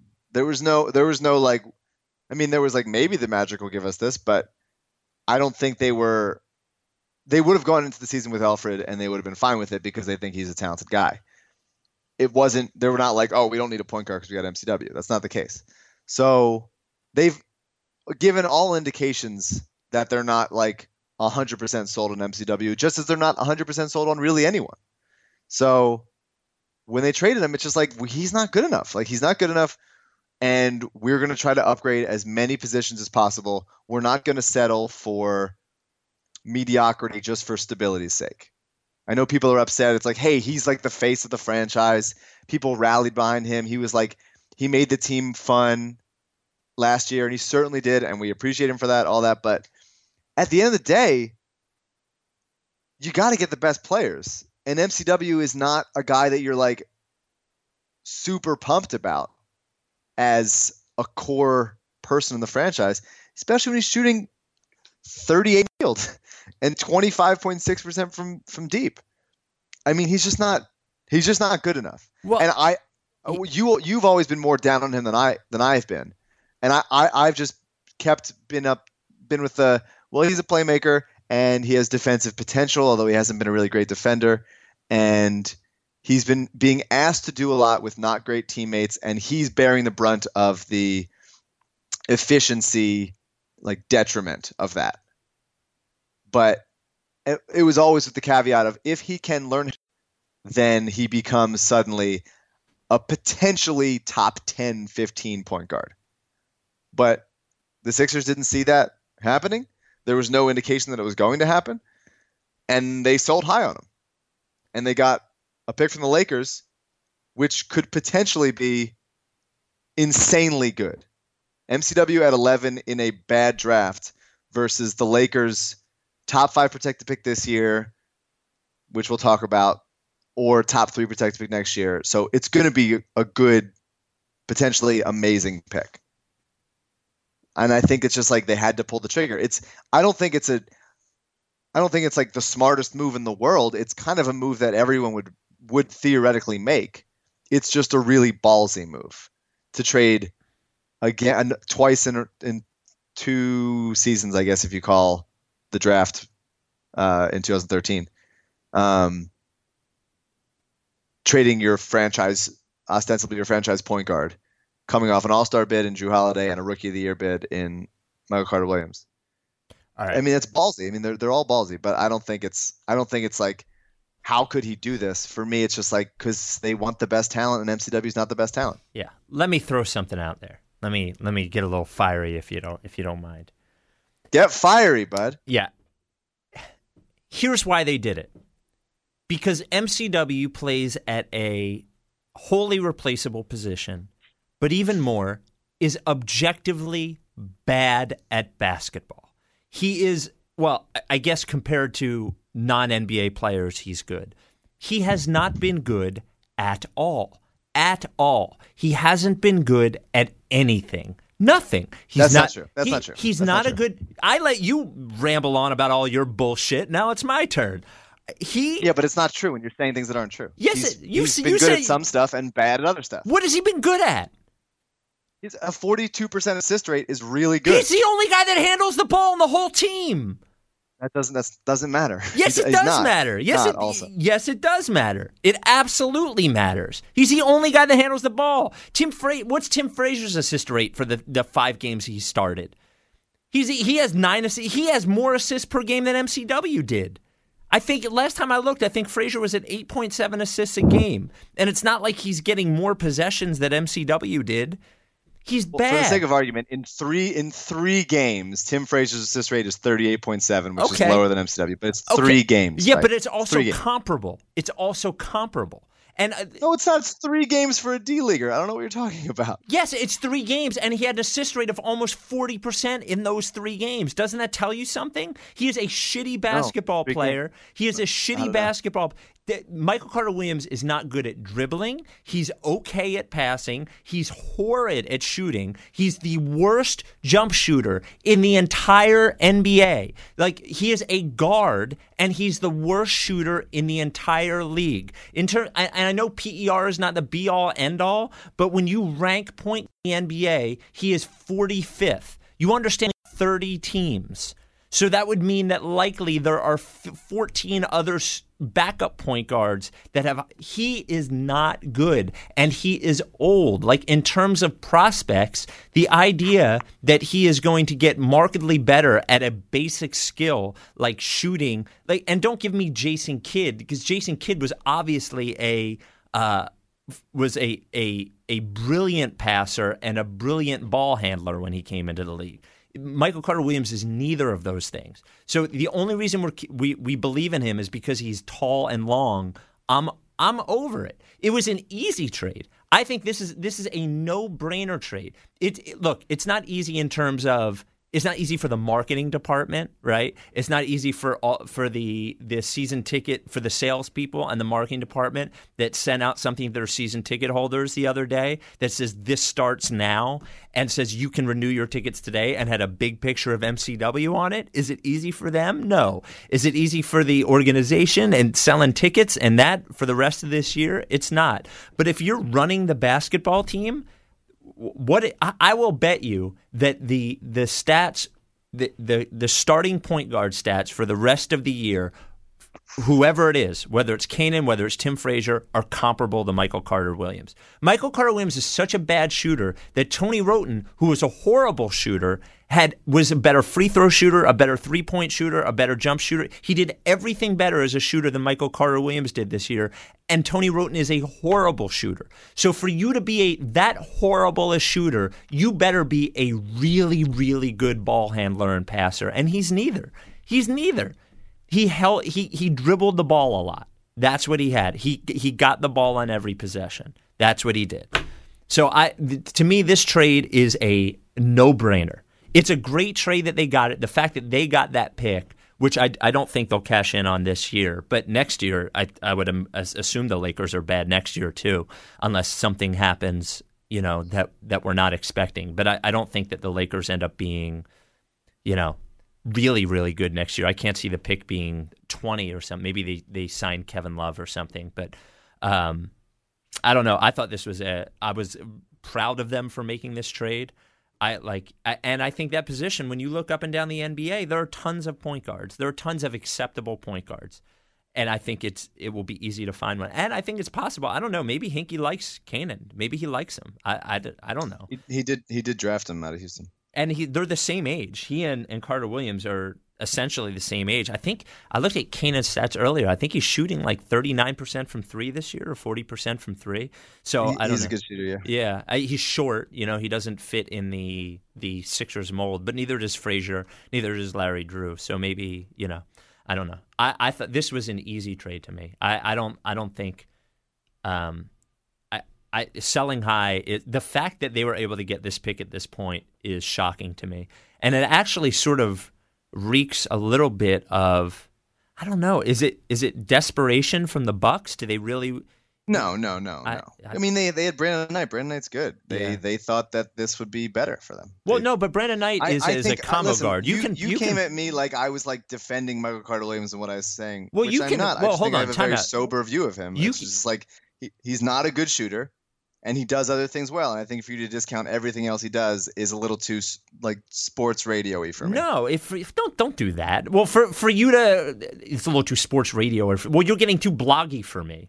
You know, like well, he, he's happy to get bloggy. Getting bloggy. He's oh well, then then then certainly then then call me a racist and a uh, what else could you call me? you you should call me a racist and a, a misogynist, and then we'll be all in on the blogginess. Mm-hmm. The okay. the he, to call him a, a, a a not a good shooter is certainly underestimating how bad a shooter he actually is. Yeah, you're right. You're right. He, he is the worst shooter in the league as far as it certainly as far as guards go. I can't think of a worse shooter. He's not been horrible. Year. Certainly not this year. Yeah. So take a break from this Rights to Ricky Sanchez podcast to talk to you about one of our favorite sponsors. They're all our favorite sponsors. Maybe you've noticed I do that.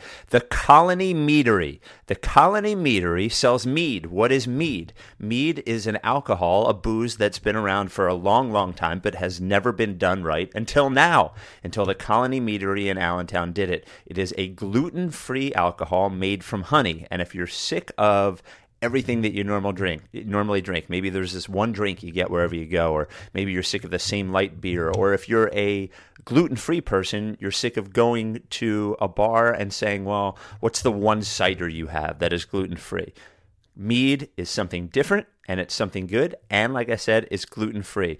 It is a slightly sweet, um, slightly carbonated alcohol that comes in a ton of different flavors. You can check out all of those flavors at colonymeadery.com. Two of the most recent ones that they've released are um, Birch Mead, which tastes like birch beer, and Mini Mead, which is made from raspberry blossom honey. They are local guys. They're from Allentown. They are trusters of the process. You can get Colony Meadery Mead in every Wegmans in Eastern PA, a ton of places in the Philadelphia area, smaller, you know, beer type stores. Or uh, you can just go up to the Colony Meadery in Allentown. They have tours and tastings and bottles available there. You can order online at colonymeadery.com. Make sure you use code Ricky for $5 off. Of course, you must be 21 to drink. Please get buzzed responsibly. Here now, rather, back to the podcast that said, I think we can agree that it was a, a good trade, and I didn't. I I was shocked that they were able to get this sort. And by the way, I think they can play he and Brandon Knight in the same backcourt without any trouble. Really, I Brandon Knight is definitely very combo guardy. You know, he's he has some two tendencies. So I don't think if if you if you want MCW as a guy that you don't want shooting all the time, having a guy like that as the other guard, I don't think is the worst idea in the world. So Yeah, and I mean J- Jason Kidd must really like MCW. He's he has for a while apparently. oh really? So I don't know. Yeah, that's what that's what they said. The um, what was I going to say about MCW Brandon Knight? I don't know. I lost it. But I, I I'm surprised they were able to get this value at this time. I didn't think that this value at this time would be available. But um, That doesn't doesn't the fact that they got this much value for him like sort of make you think that maybe he does have more potential, or are you, are you still like totally? They got a first round pick for um, uh, Thaddeus Young. You know, they got But it's a diff- this is the this is the Lakers pick. This is like well, but also you have to realize this wasn't the Bucks giving them Yeah, you're right. that pick. You're right. You know, they they gave. I'm trying to think what what the Bucks actually gave up. The Bucks. Oh, the Bucks gave up. Oh, wait a minute. Brandon Knight. They gave up Brandon Knight, right? So, but they maybe they had no interest in paying Brandon Knight the Mhm. 15 million a year he's likely to get as a restricted Yeah. free agent. So maybe they were, you know, in on on cutting bait. Maybe actually that sort of brings us to the next one. It brings us to the KJ McDaniels one. And I just sort of have to even though I think I've thought less of KJ McDaniels than most people have this year. I've been less high on him just because Yeah. his raw skills, his, not his raw athleticism, but his raw basketball, his his simple basketball skills haven't been impressive to me. What this this says to me is that Hinkie believes that somebody's going to give McDaniels more than he's worth. Now, Yeah. I don't know that we know, we're just guessing on what that more than maybe more is five million a year to Hinkie. Maybe it's nine million a year to Hinkie. I don't know what it is, but that's what this is, right? This was we're not going to be able to re-sign him, and I, you know I'm not going to take nothing for him. Yeah, I guess that's the case. I'm still sort of surprised that it was like I like Canaan, and that's a solid second round pick. I'm surprised it's not more. To Right. to the point where I think that it's still like something might like shake out where it's like, oh, and they also got this thing. Right. You know, maybe it's too late for that, but I'm still like sort of waiting to find out. Well, someone asked me on Um, Twitter that to ask you, and I thought it was an interesting. And we're obviously this is just speculation anyway. I'm trying to figure out who asked me before. Uh, Jeff asked me, "Is there any chance of some of the weirdness with KJ, given some of the comments and the attitude and the mom and the Um, that maybe so. played into it?"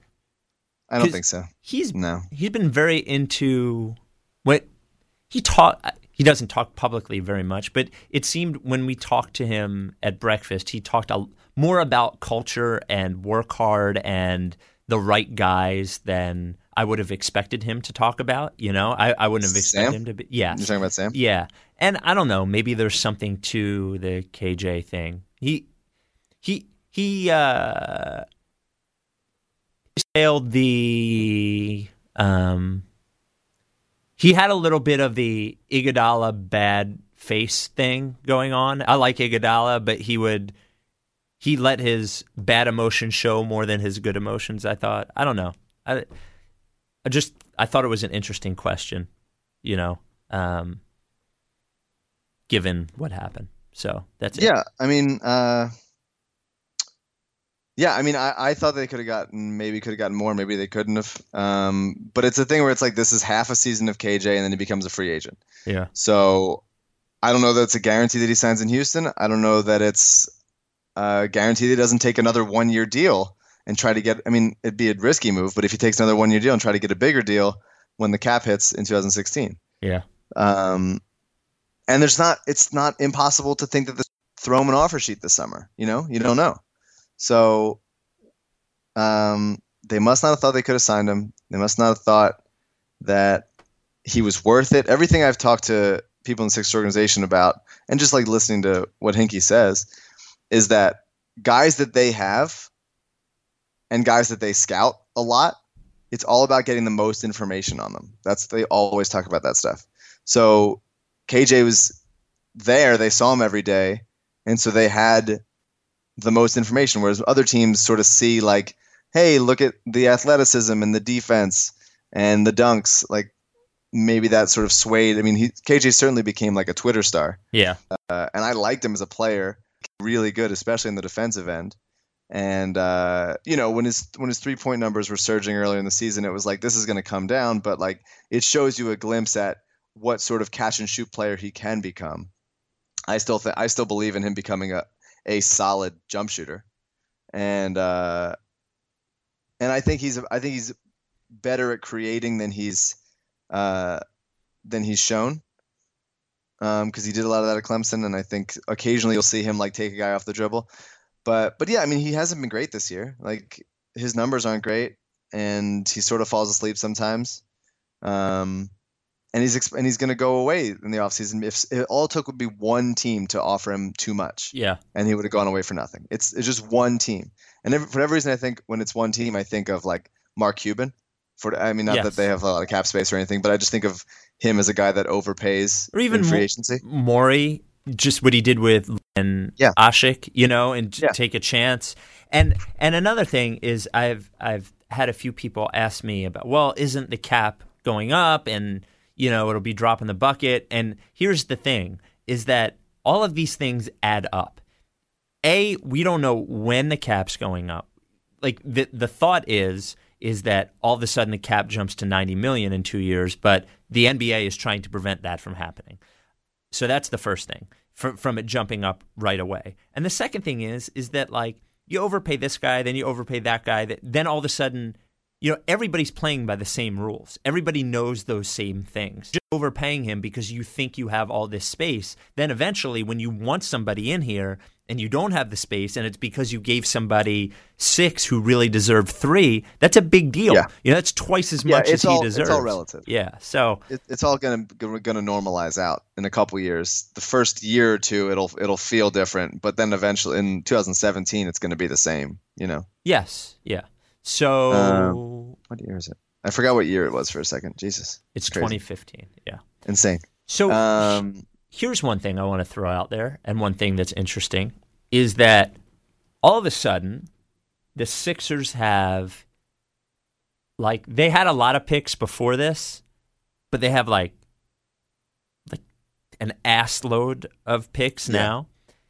And so we it- can talk about J- Javale a little bit now, since it oh, you want you want to talk about Javale first? Yeah, since we got the other, well, since we got the other two trades out of the way, Okay. a little bit. We can, This- I mean, we're gonna keep circling back to every trade and Yeah. just keep bringing up points. But I mean, I think he stays around.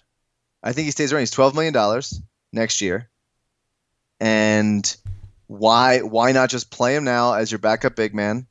Let him block some shots, and I mean, as a shot blocker, he's good, and him and Nerlens can go at each other a little bit. It's another big body for Nerlens to to battle against in practice, and he's Wow, he's- certainly funny enough to be on the team. He's 27.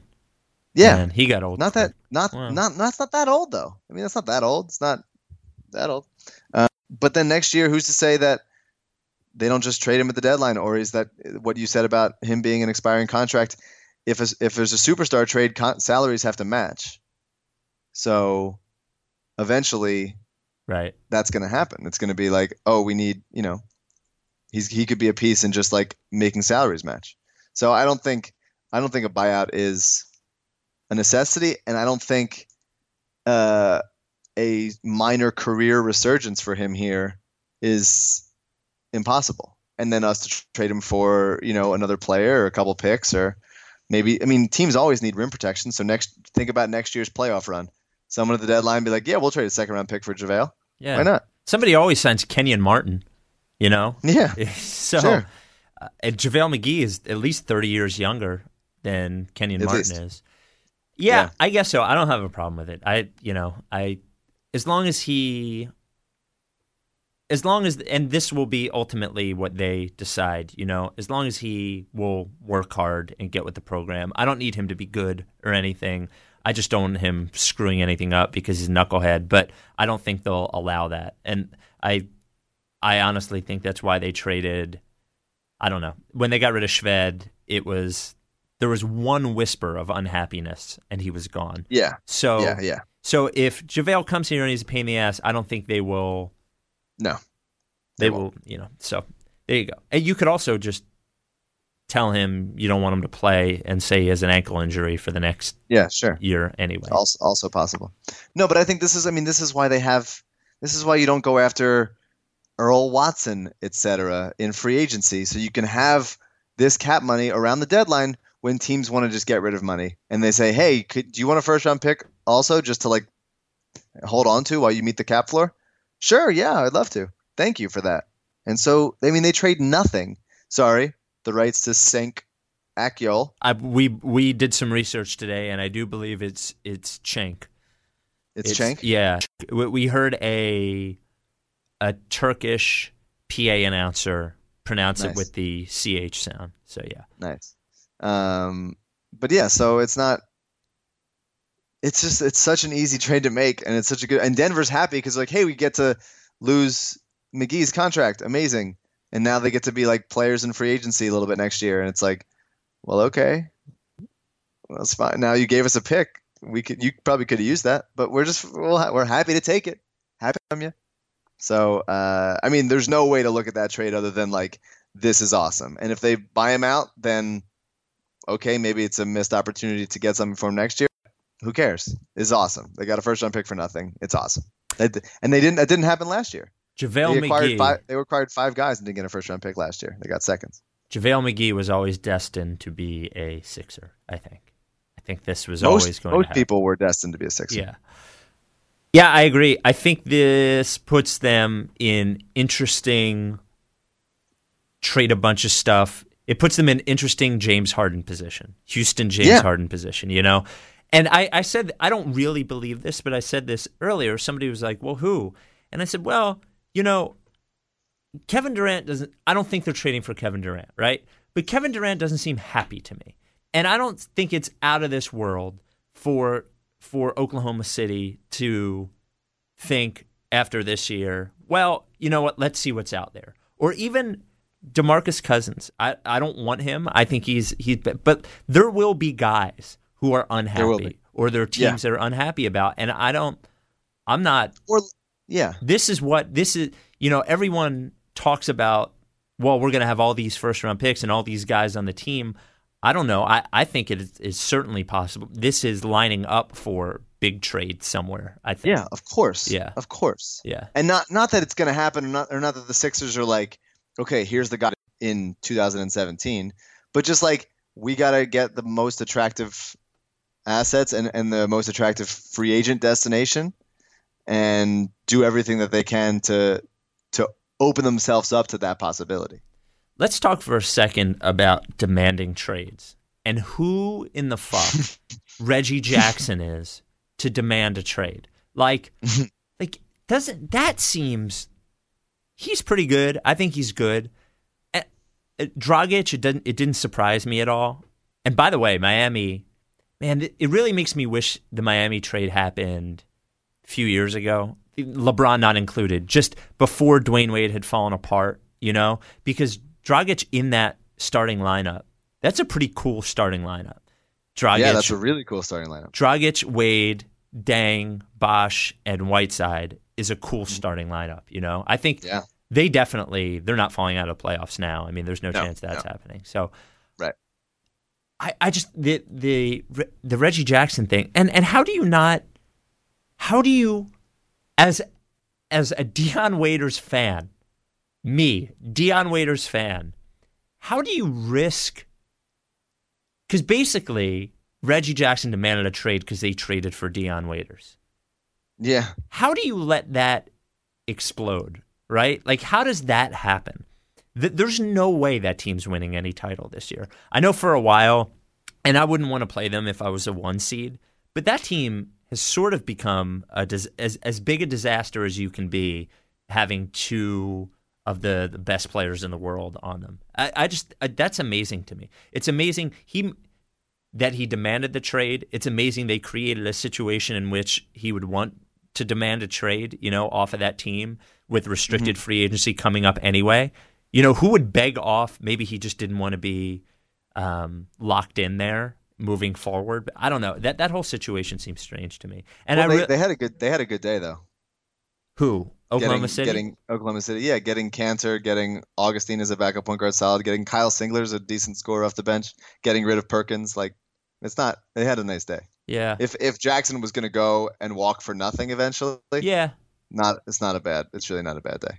I'm, I will say just because you, just because you brought him up Yeah. seconds ago, Kenyon Martin just got waived by the Bucks. I saw that by Woj.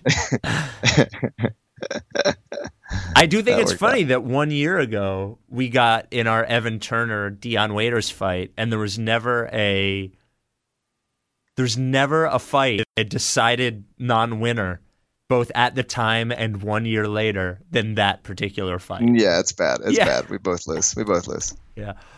So what else do we have here? Do we have anything else? I don't know what else Well, we there's a have. ton. There's a ton of stuff we can keep talking about. It's just a bummer that both of us agree on the trades. yeah.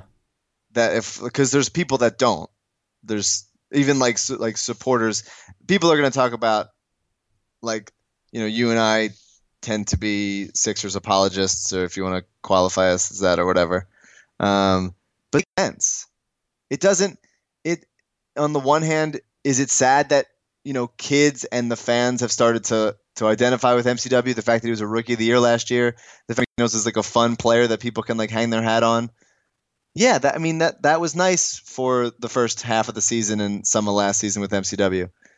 But like that doesn't matter. Like I, I for me it's just like you're not gonna you know, you already made your takes on MCW clear and that you thought you think he's you think he's awful. I don't think he's as bad as you do, but even with that, you're totally right about it. Point guard being a very deep position in the NBA. And if you're not gonna be one of the top guys, then you can't be like, well, he's our best player, so we have to hold on to him because we, you know, our fans like him a little. Like it's it's just not worth it. So people calling like the Lakers pick a lottery pick is like, okay, I guess, but it's a I mean, that's like one of the biggest assets in the league. Was that like in the league? That was one of the biggest assets because it's only top five protected. They're going to be bad next year. They're they're certainly not making the playoffs next year but they're also I mean, it's a chance where they if they finish fifth in the rankings this year, someone could just jump them. The Cavs jumped from nine last year. Yeah, I was looking. It seems hard for them to finish fifth, even because they are. It seems like they're like six games behind fifth. So I'll I'll look again right now, but it doesn't look at all. It would. It seems like it would take two teams jumping them. It seems like they've only gotten worse as the year's Yeah. gone on this Well, year. it's it's it's Orlando, so they they just have to be and Orlando's played better. I they're four games behind Orlando, so ahead of. but you know. Orlando could certainly take a turn for the tanky.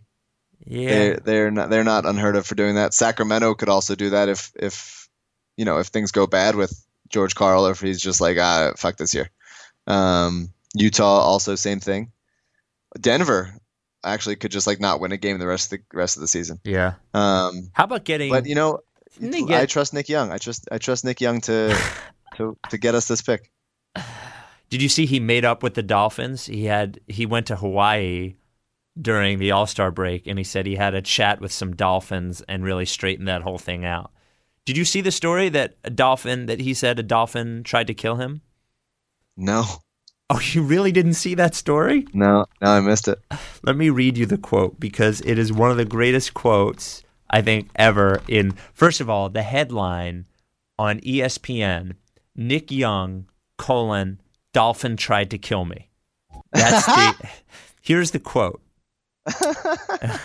First of all, Iggy Azalea tweeted, Nick is scared of dolphins. Then somebody asked him about it. Here is the Nick Young quote. He was playing with everybody else, doing what dolphins do, the ack ack and, and all that. It was my time to ride the dolphin. For some reason, he took me all the way to the bottom. He was trying to drown me. But I saw it happening, so I jumped out of the water and took off the little life vest and threw off my little water shoes and stayed outside. He went straight down, Young said. He was trying to kill me. I think he was trying to get on Iggy. He was a little friendly, kissing on her and stuff. He was trying to take my woman. That's really amazing. Yeah, I so love him. he He's said- gonna get us this pick, by the way. Seriously, I, I believe that wholeheartedly. I would love to have it this year. Also, 25 wins still. So think about that. Yeah, I don't. I don't know that that's happening, buddy. 25 wins. Yeah, I don't know.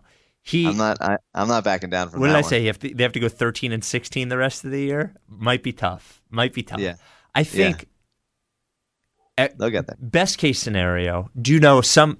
It seems unlikely to happen, but the Sixers could have like one, six, 12, and 19 this year.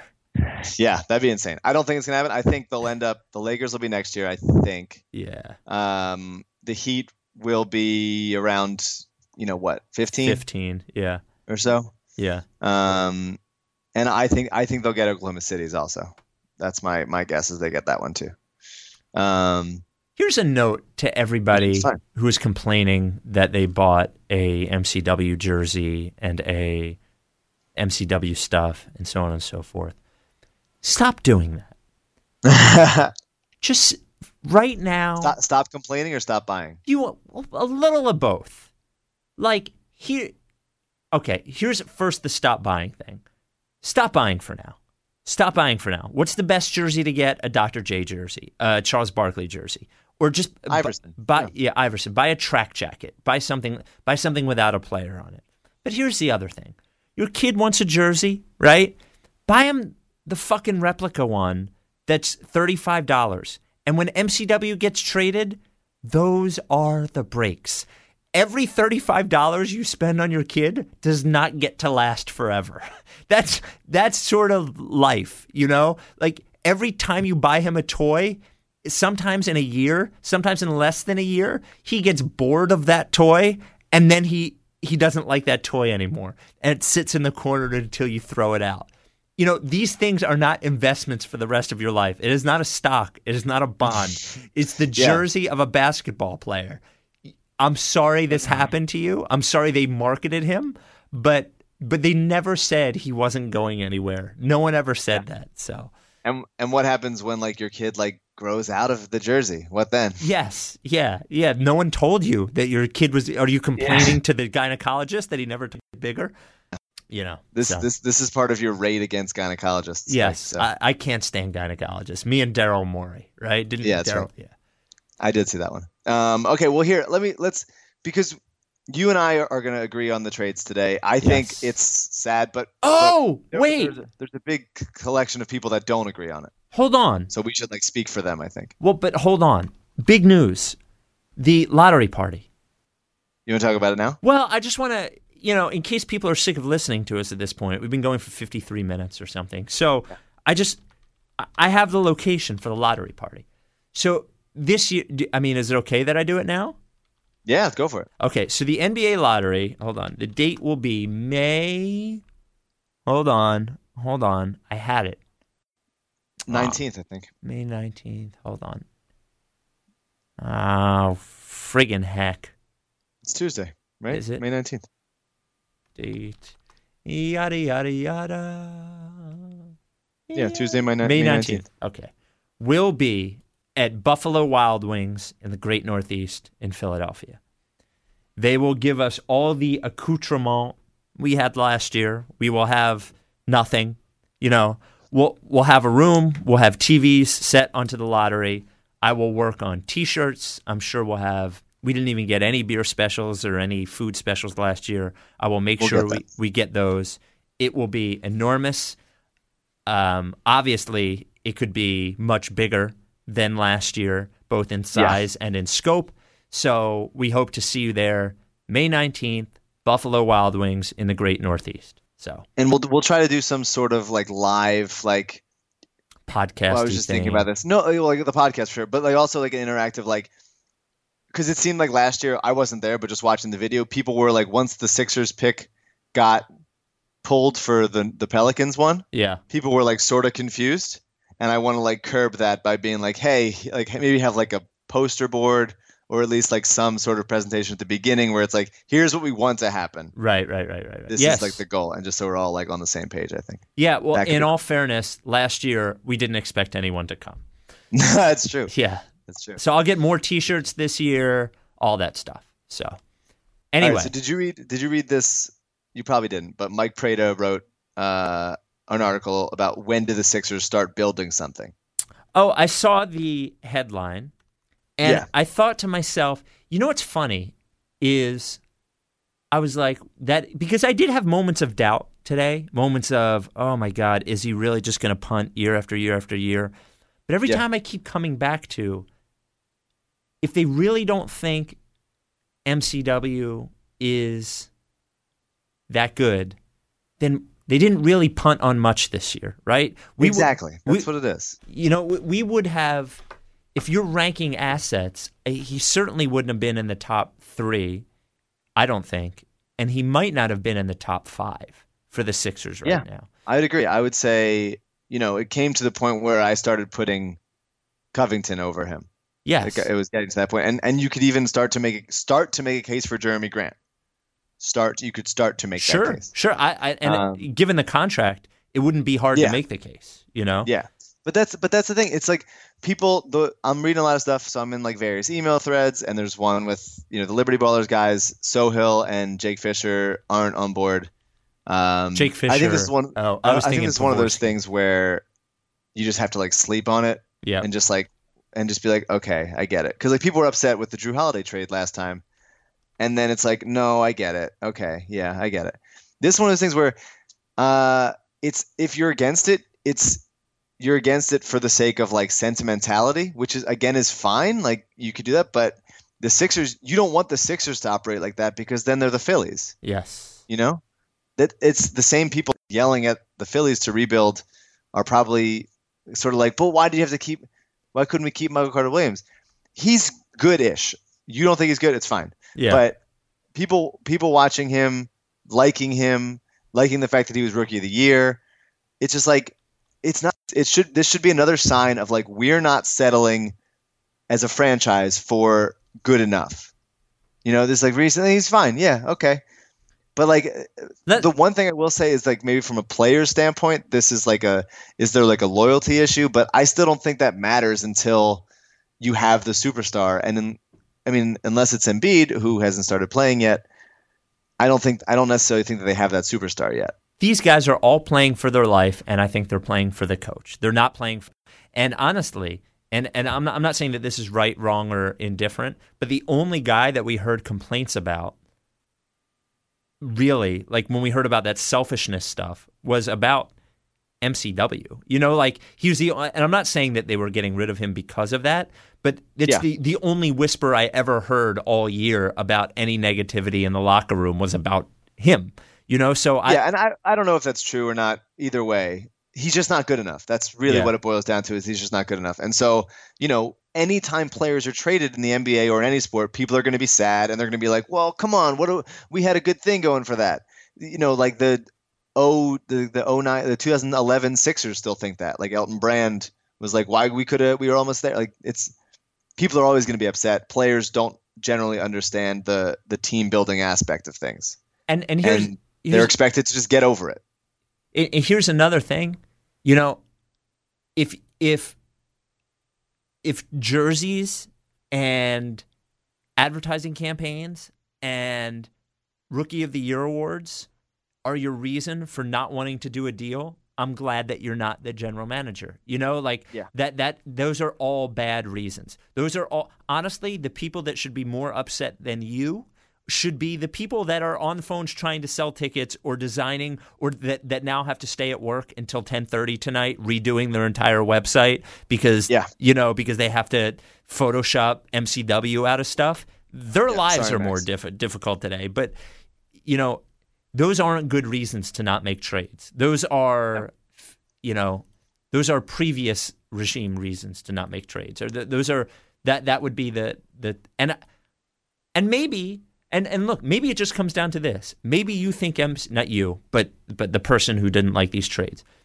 Yeah. maybe these two things. Maybe you think MCW is better than than they do or I do and that's fine. And and that that can be your your reason for it and maybe you wanted them to keep KJ McDaniels at all costs and and I, I like I don't know what to say that that's just a disagreement on how good you think MCW is or how much you think KJ McDaniels is worth, you know. But um I, I just I think those are I think it would be hard to to look at Michael Carter Williams' production so far and see that this is not a good deal for him. You know, so Yeah. that's all.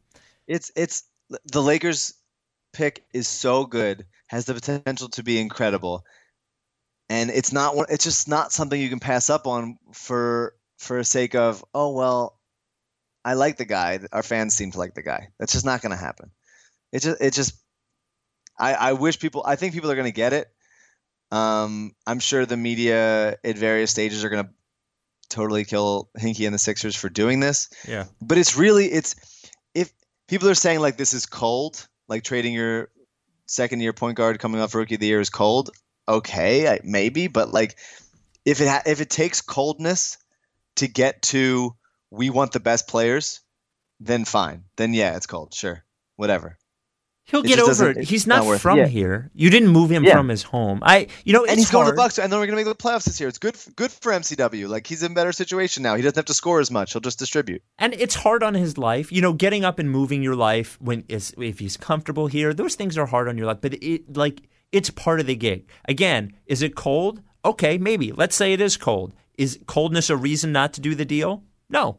You know what I mean? Like no, that's it's not a good enough reason. It, if if being human, you're not killing him. You know, you're not you're not cutting off his feet. So as long as he can still make a living and he's going to play for a better team now and a coach that that likes him, is it tough on him? Yes, but that is not a that's not a reason to not make the trade. You know, is that it's going to MCW has to sell his house. You know, that Yeah. those those are part of the that's part of the gig. And and I would say that if the Sixers knew that McDaniels would only sign the one year contract, I don't think they would have drafted him. Yes, I agree with you. I agree with you. They, he bet on himself, and he had enough plays earlier in the season to make it look like he was going to get something. And the Sixers are like, "We're not on board with this. It Someone's going to give him a big deal. We don't want him to walk for nothing. Let's just get something." It is And interesting that Houston traded for him. You know, it is. It- I think I think they might just think he's a he's a helpful, uh, young, runny, kind of defensive guy for the playoff run, Right. and they maybe he'll get gift like a hometown discount. I don't know. because they didn't give up much, you know. So No, they didn't in, give up much. in in their Yeah. in their world. They didn't. In their world, that's that's like perfectly fine for just like a half a season pickup. You know. And and the reality is that team is not. Dwight Howard's hurt all. If they, they probably got to win soon, you know. J- James Harden's nice guy to build on, but and I still think I think actually Dwight Howard's a little underrated at this point, but he doesn't play a lot because he's hurt all the time. So you probably have to when when you and the West seems sort of wide open this year, tough but wide open. You, I think you you kind of have to all in the next couple of years. You can't say Yeah. I'm not trading a second round pick for a guy that can help me in the playoffs because who knows who that second round pick could be. Not if you're the Rockets. Maybe for the Rockets Exactly. four years ago, but not the Rockets today. So the way the way I look at MCW is like like Jrue was like your steady girlfriend who then broke up with you or you broke up with and you're just like still you like MCW was the first person that you latched onto like as fans. And he was like, "Hey, he's fun, like it's great." Like really he was just a rebound. Like he was just a rebound and if you like step back and look at it like was not a difference maker in your life. And so I think you, if you find that, you know, we're going to have an article, uh, an email thread tomorrow. Tanner, Tanner compared him to Lila Garrity of Friday Night Lights. You got to find your Lila Garrity. You got to find, you got to find the one that's going to like really do it for you. And if it's if you're just being like, yeah, I'm like I'm okay with this one, you don't settle for an eight seed. Like you just can't settle for like mediocre. And that that the what bums me out about people like I don't think there's many Sixers fans that are that upset about the MCW thing. But the ones that are, it's like, didn't we just come out of 10 years of like mediocre? Isn't that what we're like trying actively not to relive? So I think this is like, we have so many picks, we have so many assets coming forward. And again, it's less than two years since Hinkie got here. Yeah. It hasn't been that long. It feels like it's been a while. I get it. But it hasn't been that long. It's been less than two years. yeah, I said that to somebody today. He was he was um, bummed about the trade, and he said, "What was the exact thing?" Um, There's just a lot of Oh. like, when's it going to be yeah, over? The, the like, people that are running things aren't going aren't doing so good. They've been talking they've been talking about this rebuilding for years, and it, it really it hasn't even been years yet. it hasn't even been two yet. So, so It yeah, feels like a lot, and, and Hinkie's an easy scapegoat because it's like they're doing they're being bald about how obvious their their lust for Pixar. But again, like what we talked about before is they're just thinking more long term than anybody else, and that will be their way to get an edge on the league. and I don't think I don't think they pushed back the timeline one inch today, and I actually think they may have moved the timeline up by giving themselves really valuable assets to make a big deal if they need to. So I, I don't think the timeline was pushed back like one second today, not even a little bit. So Yeah, I mean, you saw we we we've seen stuff that like what Harden traded for, what Harden, what uh Houston traded for Harden, and what Boston traded for both Kevin Garnett and Ray Allen. Like those are less than what the Sixers have. Like the Sixers have, like Ryan Gomes was like a centerpiece of that deal. Like Yeah. and Al Jefferson, who was like one year out of high school and wasn't Al Jefferson right now. So it's like if a team is looking, if you have, an, I mean, the Sixers tried to do it with Iverson for years just like hey what's the best trade what's the best trade and when you're looking for it like you just want like a like a, a number of like lottery tickets and picks and like a possibilities the sixers can make that trade with four guys right now and still have a bunch on the other side to like supplement that star if they Well, pull him out so if yeah. it's paul george or whatever they they could trade two legitimate for they could trade the Lakers pick and the Heat pick, and they could tr- and throw in I don't know one of their guys, throw in Jerami Grant. That's a legitimate package for something right there. You know what I mean? Like that package, right? And you still have Joel Embiid, you still have Nerlens Noel, you still have your top pick this year. I, I think they have they have a lot of stuff to trade, more stuff than I would have imagined that they would have had, given what, Absolutely. what they came into it with. By the way, and you look at you look at what start what he started with what Hinkie like walked into a couple Yeah. years ago, May 2013, which was like 18, 19 months ago. And like what he has now, it's like it's insane. Like I I don't think any of us think that Hinkie is like this doing these unbelievable things. He's not like hoodwinking people by like surprise. It's just like, hey, we want to have the best chance of drafting a superstar. It's all very logic based, just ballsy because you're subjecting yourself to more of the ire of the media. But as long as the ownership keeps signing on the dotted line, it's like then yeah, like we're gonna keep trying to get the best superstar, the best talent we can, right? Yeah, right. Do you want a jigsaw? Do you want to tell the story of the what, how you got into a fight? Oh shit. Okay, yes. So I time. So Yeah. I am I, I don't remember the year, but I am still fat. So I am probably so this is your first fight ever. This is your only fight ever. Well, I got punched in the face really hard once in high school, but that wasn't a fight. So this is my only I threw a punch. It was a real fight. So I'm maybe on, on the podcast on your honeymoon, you told us a story of how you almost got into a fight, yes, but you didn't get did fight. not get in a fight. This was an actual fight. So I'm 23 or maybe 24. And we went, we, I was friendly with a cover band in Philadelphia, actually, who still plays, called Octane. And Octane would play, was the first like cover band in the area to play harder edged stuff. Like they, I was on YSP at the time and they were playing, I don't know, Godsmack and uh, Disturbed and stuff like that. So, but they would play normal cover bars, normal places. So we were at a place. I, I don't know if Reed's Bluebell is still there, but we're at Reed's Bluebell, and we're standing in the middle of the floor in front of the band, and this dipshit, this just goon, starts trying to start a mosh pit at a cover band bar. He starts running into people. So I grab, and mind you, I'm not a fighter, but I've always thought if I act like I can fight, people will usually back off, and that still works to the day most of the time. Works a lot less at two at 150 pounds than it did at 230, but it still works occasionally. So You're I- only 150. yeah. So I Crazy. I grabbed the guy. I grabbed him by the arm and I said, I was like, stop it. I was like, nobody's doing that. Not cool. And he pushes my arm off, starts doing it again, running into people. Grab him by the arm again. And I'm like, stop it. Now, also, I have a little bit of muscle because I'm really friendly with the band at this point, and I know if anybody gets thrown out of here, it's not going to be me. So the guy comes up, the guy stops, but comes up to my friend and I later, and I was a fat guy, and my roommate was skinny guy, and as luck should have it, the guy that was trying to start the mosh pit was a fat guy, and his friend was a skinny guy, and he goes, "I will see you in the parking lot after tonight," and I go, "Okay, I'll see you there."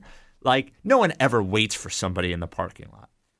Well- well, in this case, he waited for me in the parking lot. So we're walking out, and who's standing by the exit? But this, and he's like, "You ready?" So I was like, "So fear all throughout my body, just total fear." Oh, and I said I'm 23 and 24. I'm 38 now, so this was a long time ago. So, so I was like, "Well, we're not going to fight up here, like in the front of the parking lot, because there were a ton of people there." I was like, "We got to fight back there," and I point to the back of the parking lot.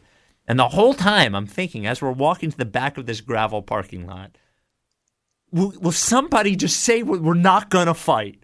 I we, we cannot fight. What are we even fighting about? But I'm not gonna back off and I'm not gonna run away. I gotta I gotta I gotta fight. So we get back there and the the little guy I'm trying to think what happens.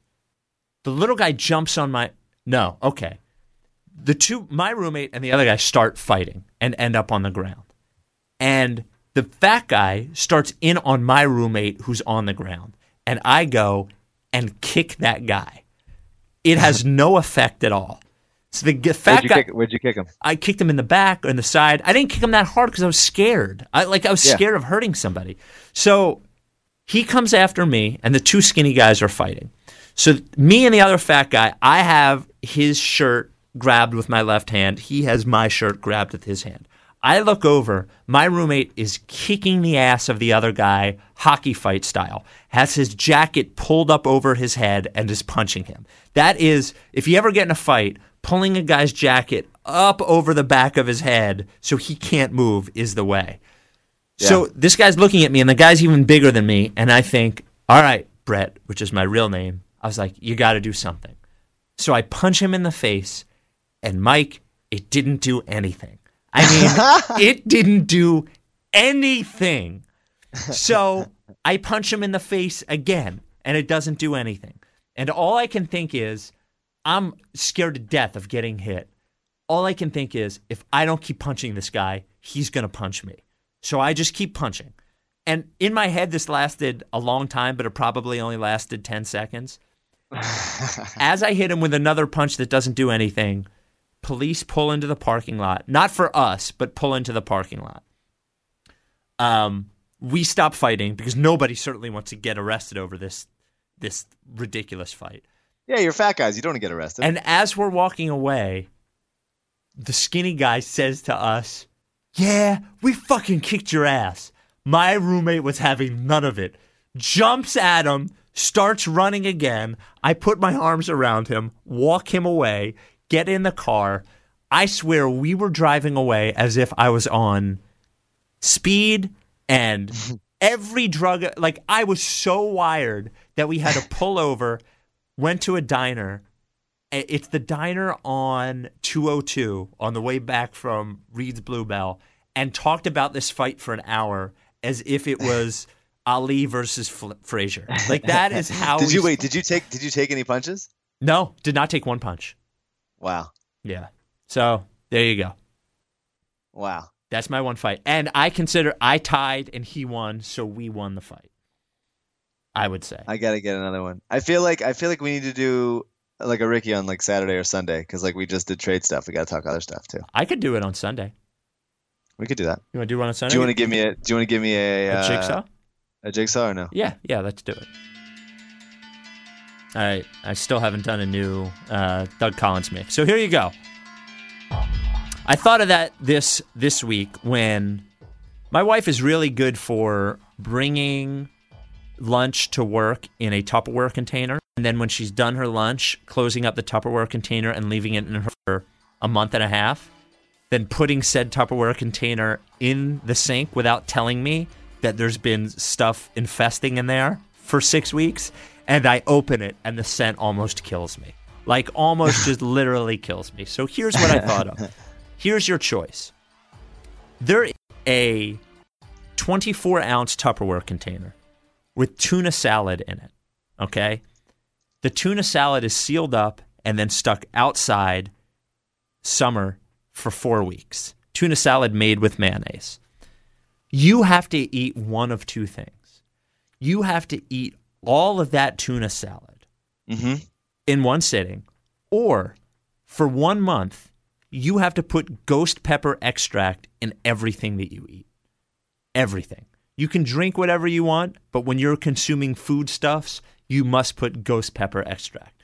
In case you didn't know, ghost pepper is the hottest pepper, and the extract I of which is just um, the heat of is just the heat of the ghost pepper.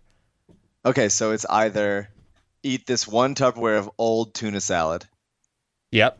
Or or ghost pepper on everything I eat for how long? One month. Uh, how much ghost pepper? Like enough where it's like bad? Like I I don't know. What's like the value? It's edible, but it's bad.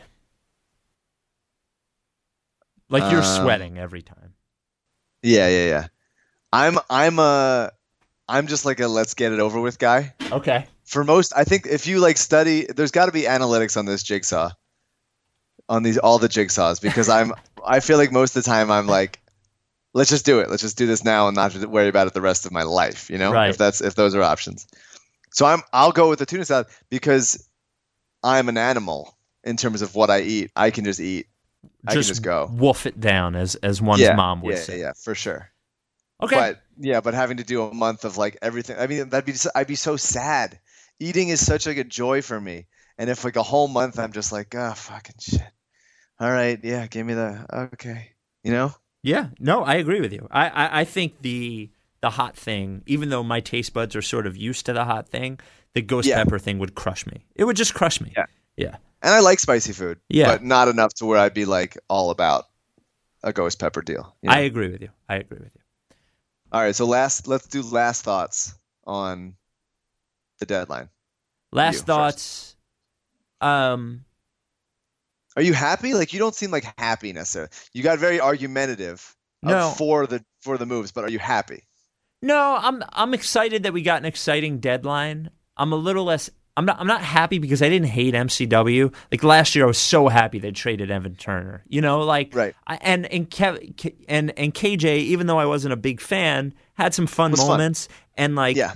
both guys, like if both guys were playing well in a game, you know, there were there were good moments in there, and I think we might get some uglier basketball as the year like maybe the year isn't the rest of the year isn't quite as good. I don't know, who knows. But I'm not but I'm I'm I approve and I'm glad they did it. But I'm not like, woo you know, we got rid of MCW and KJ. So Right. That the uh your Evan Turner tweet at the deadline last year remains I don't favorite many tweets. So if I've favorited one of your tweets, it means like this is one of my favorite tweets. which one know? was it?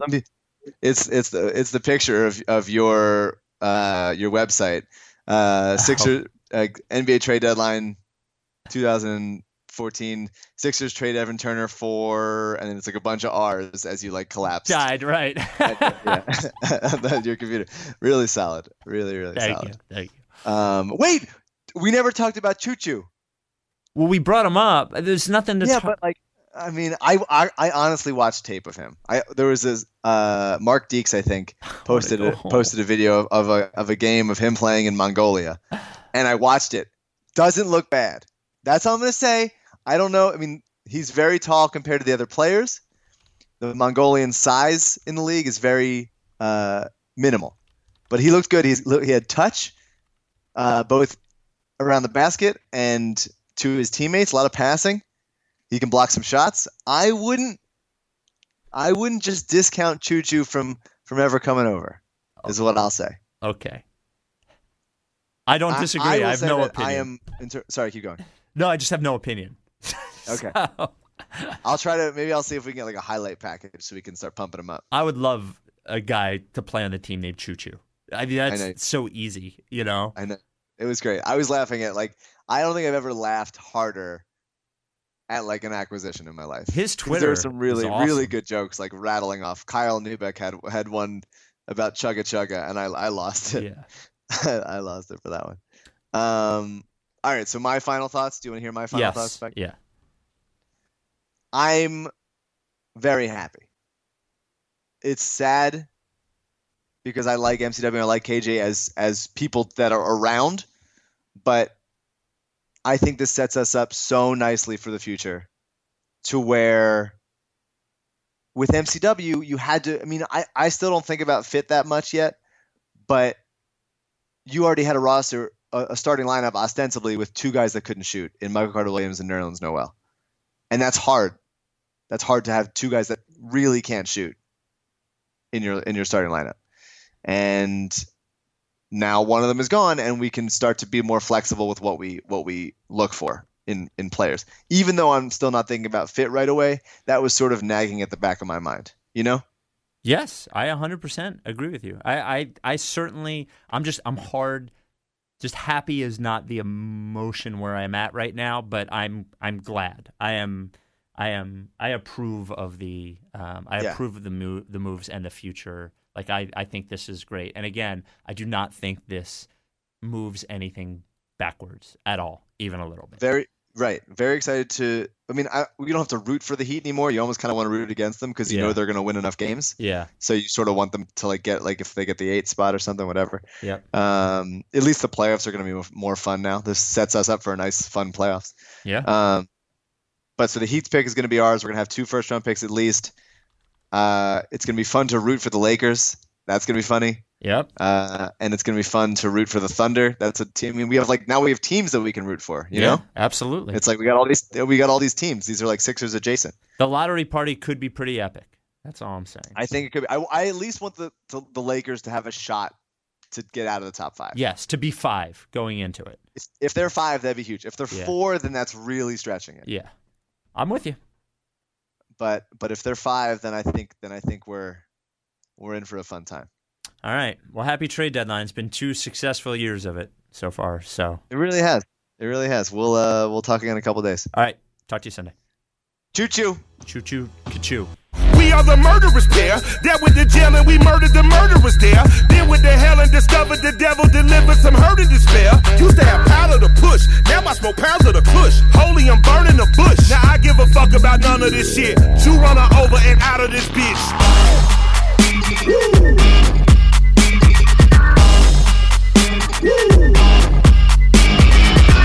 Step into the spotlight. Copying of uppers and downers get done. I'm in a rush to be numb. Dropping a thousand ain't much. Come from the clouds on a missile to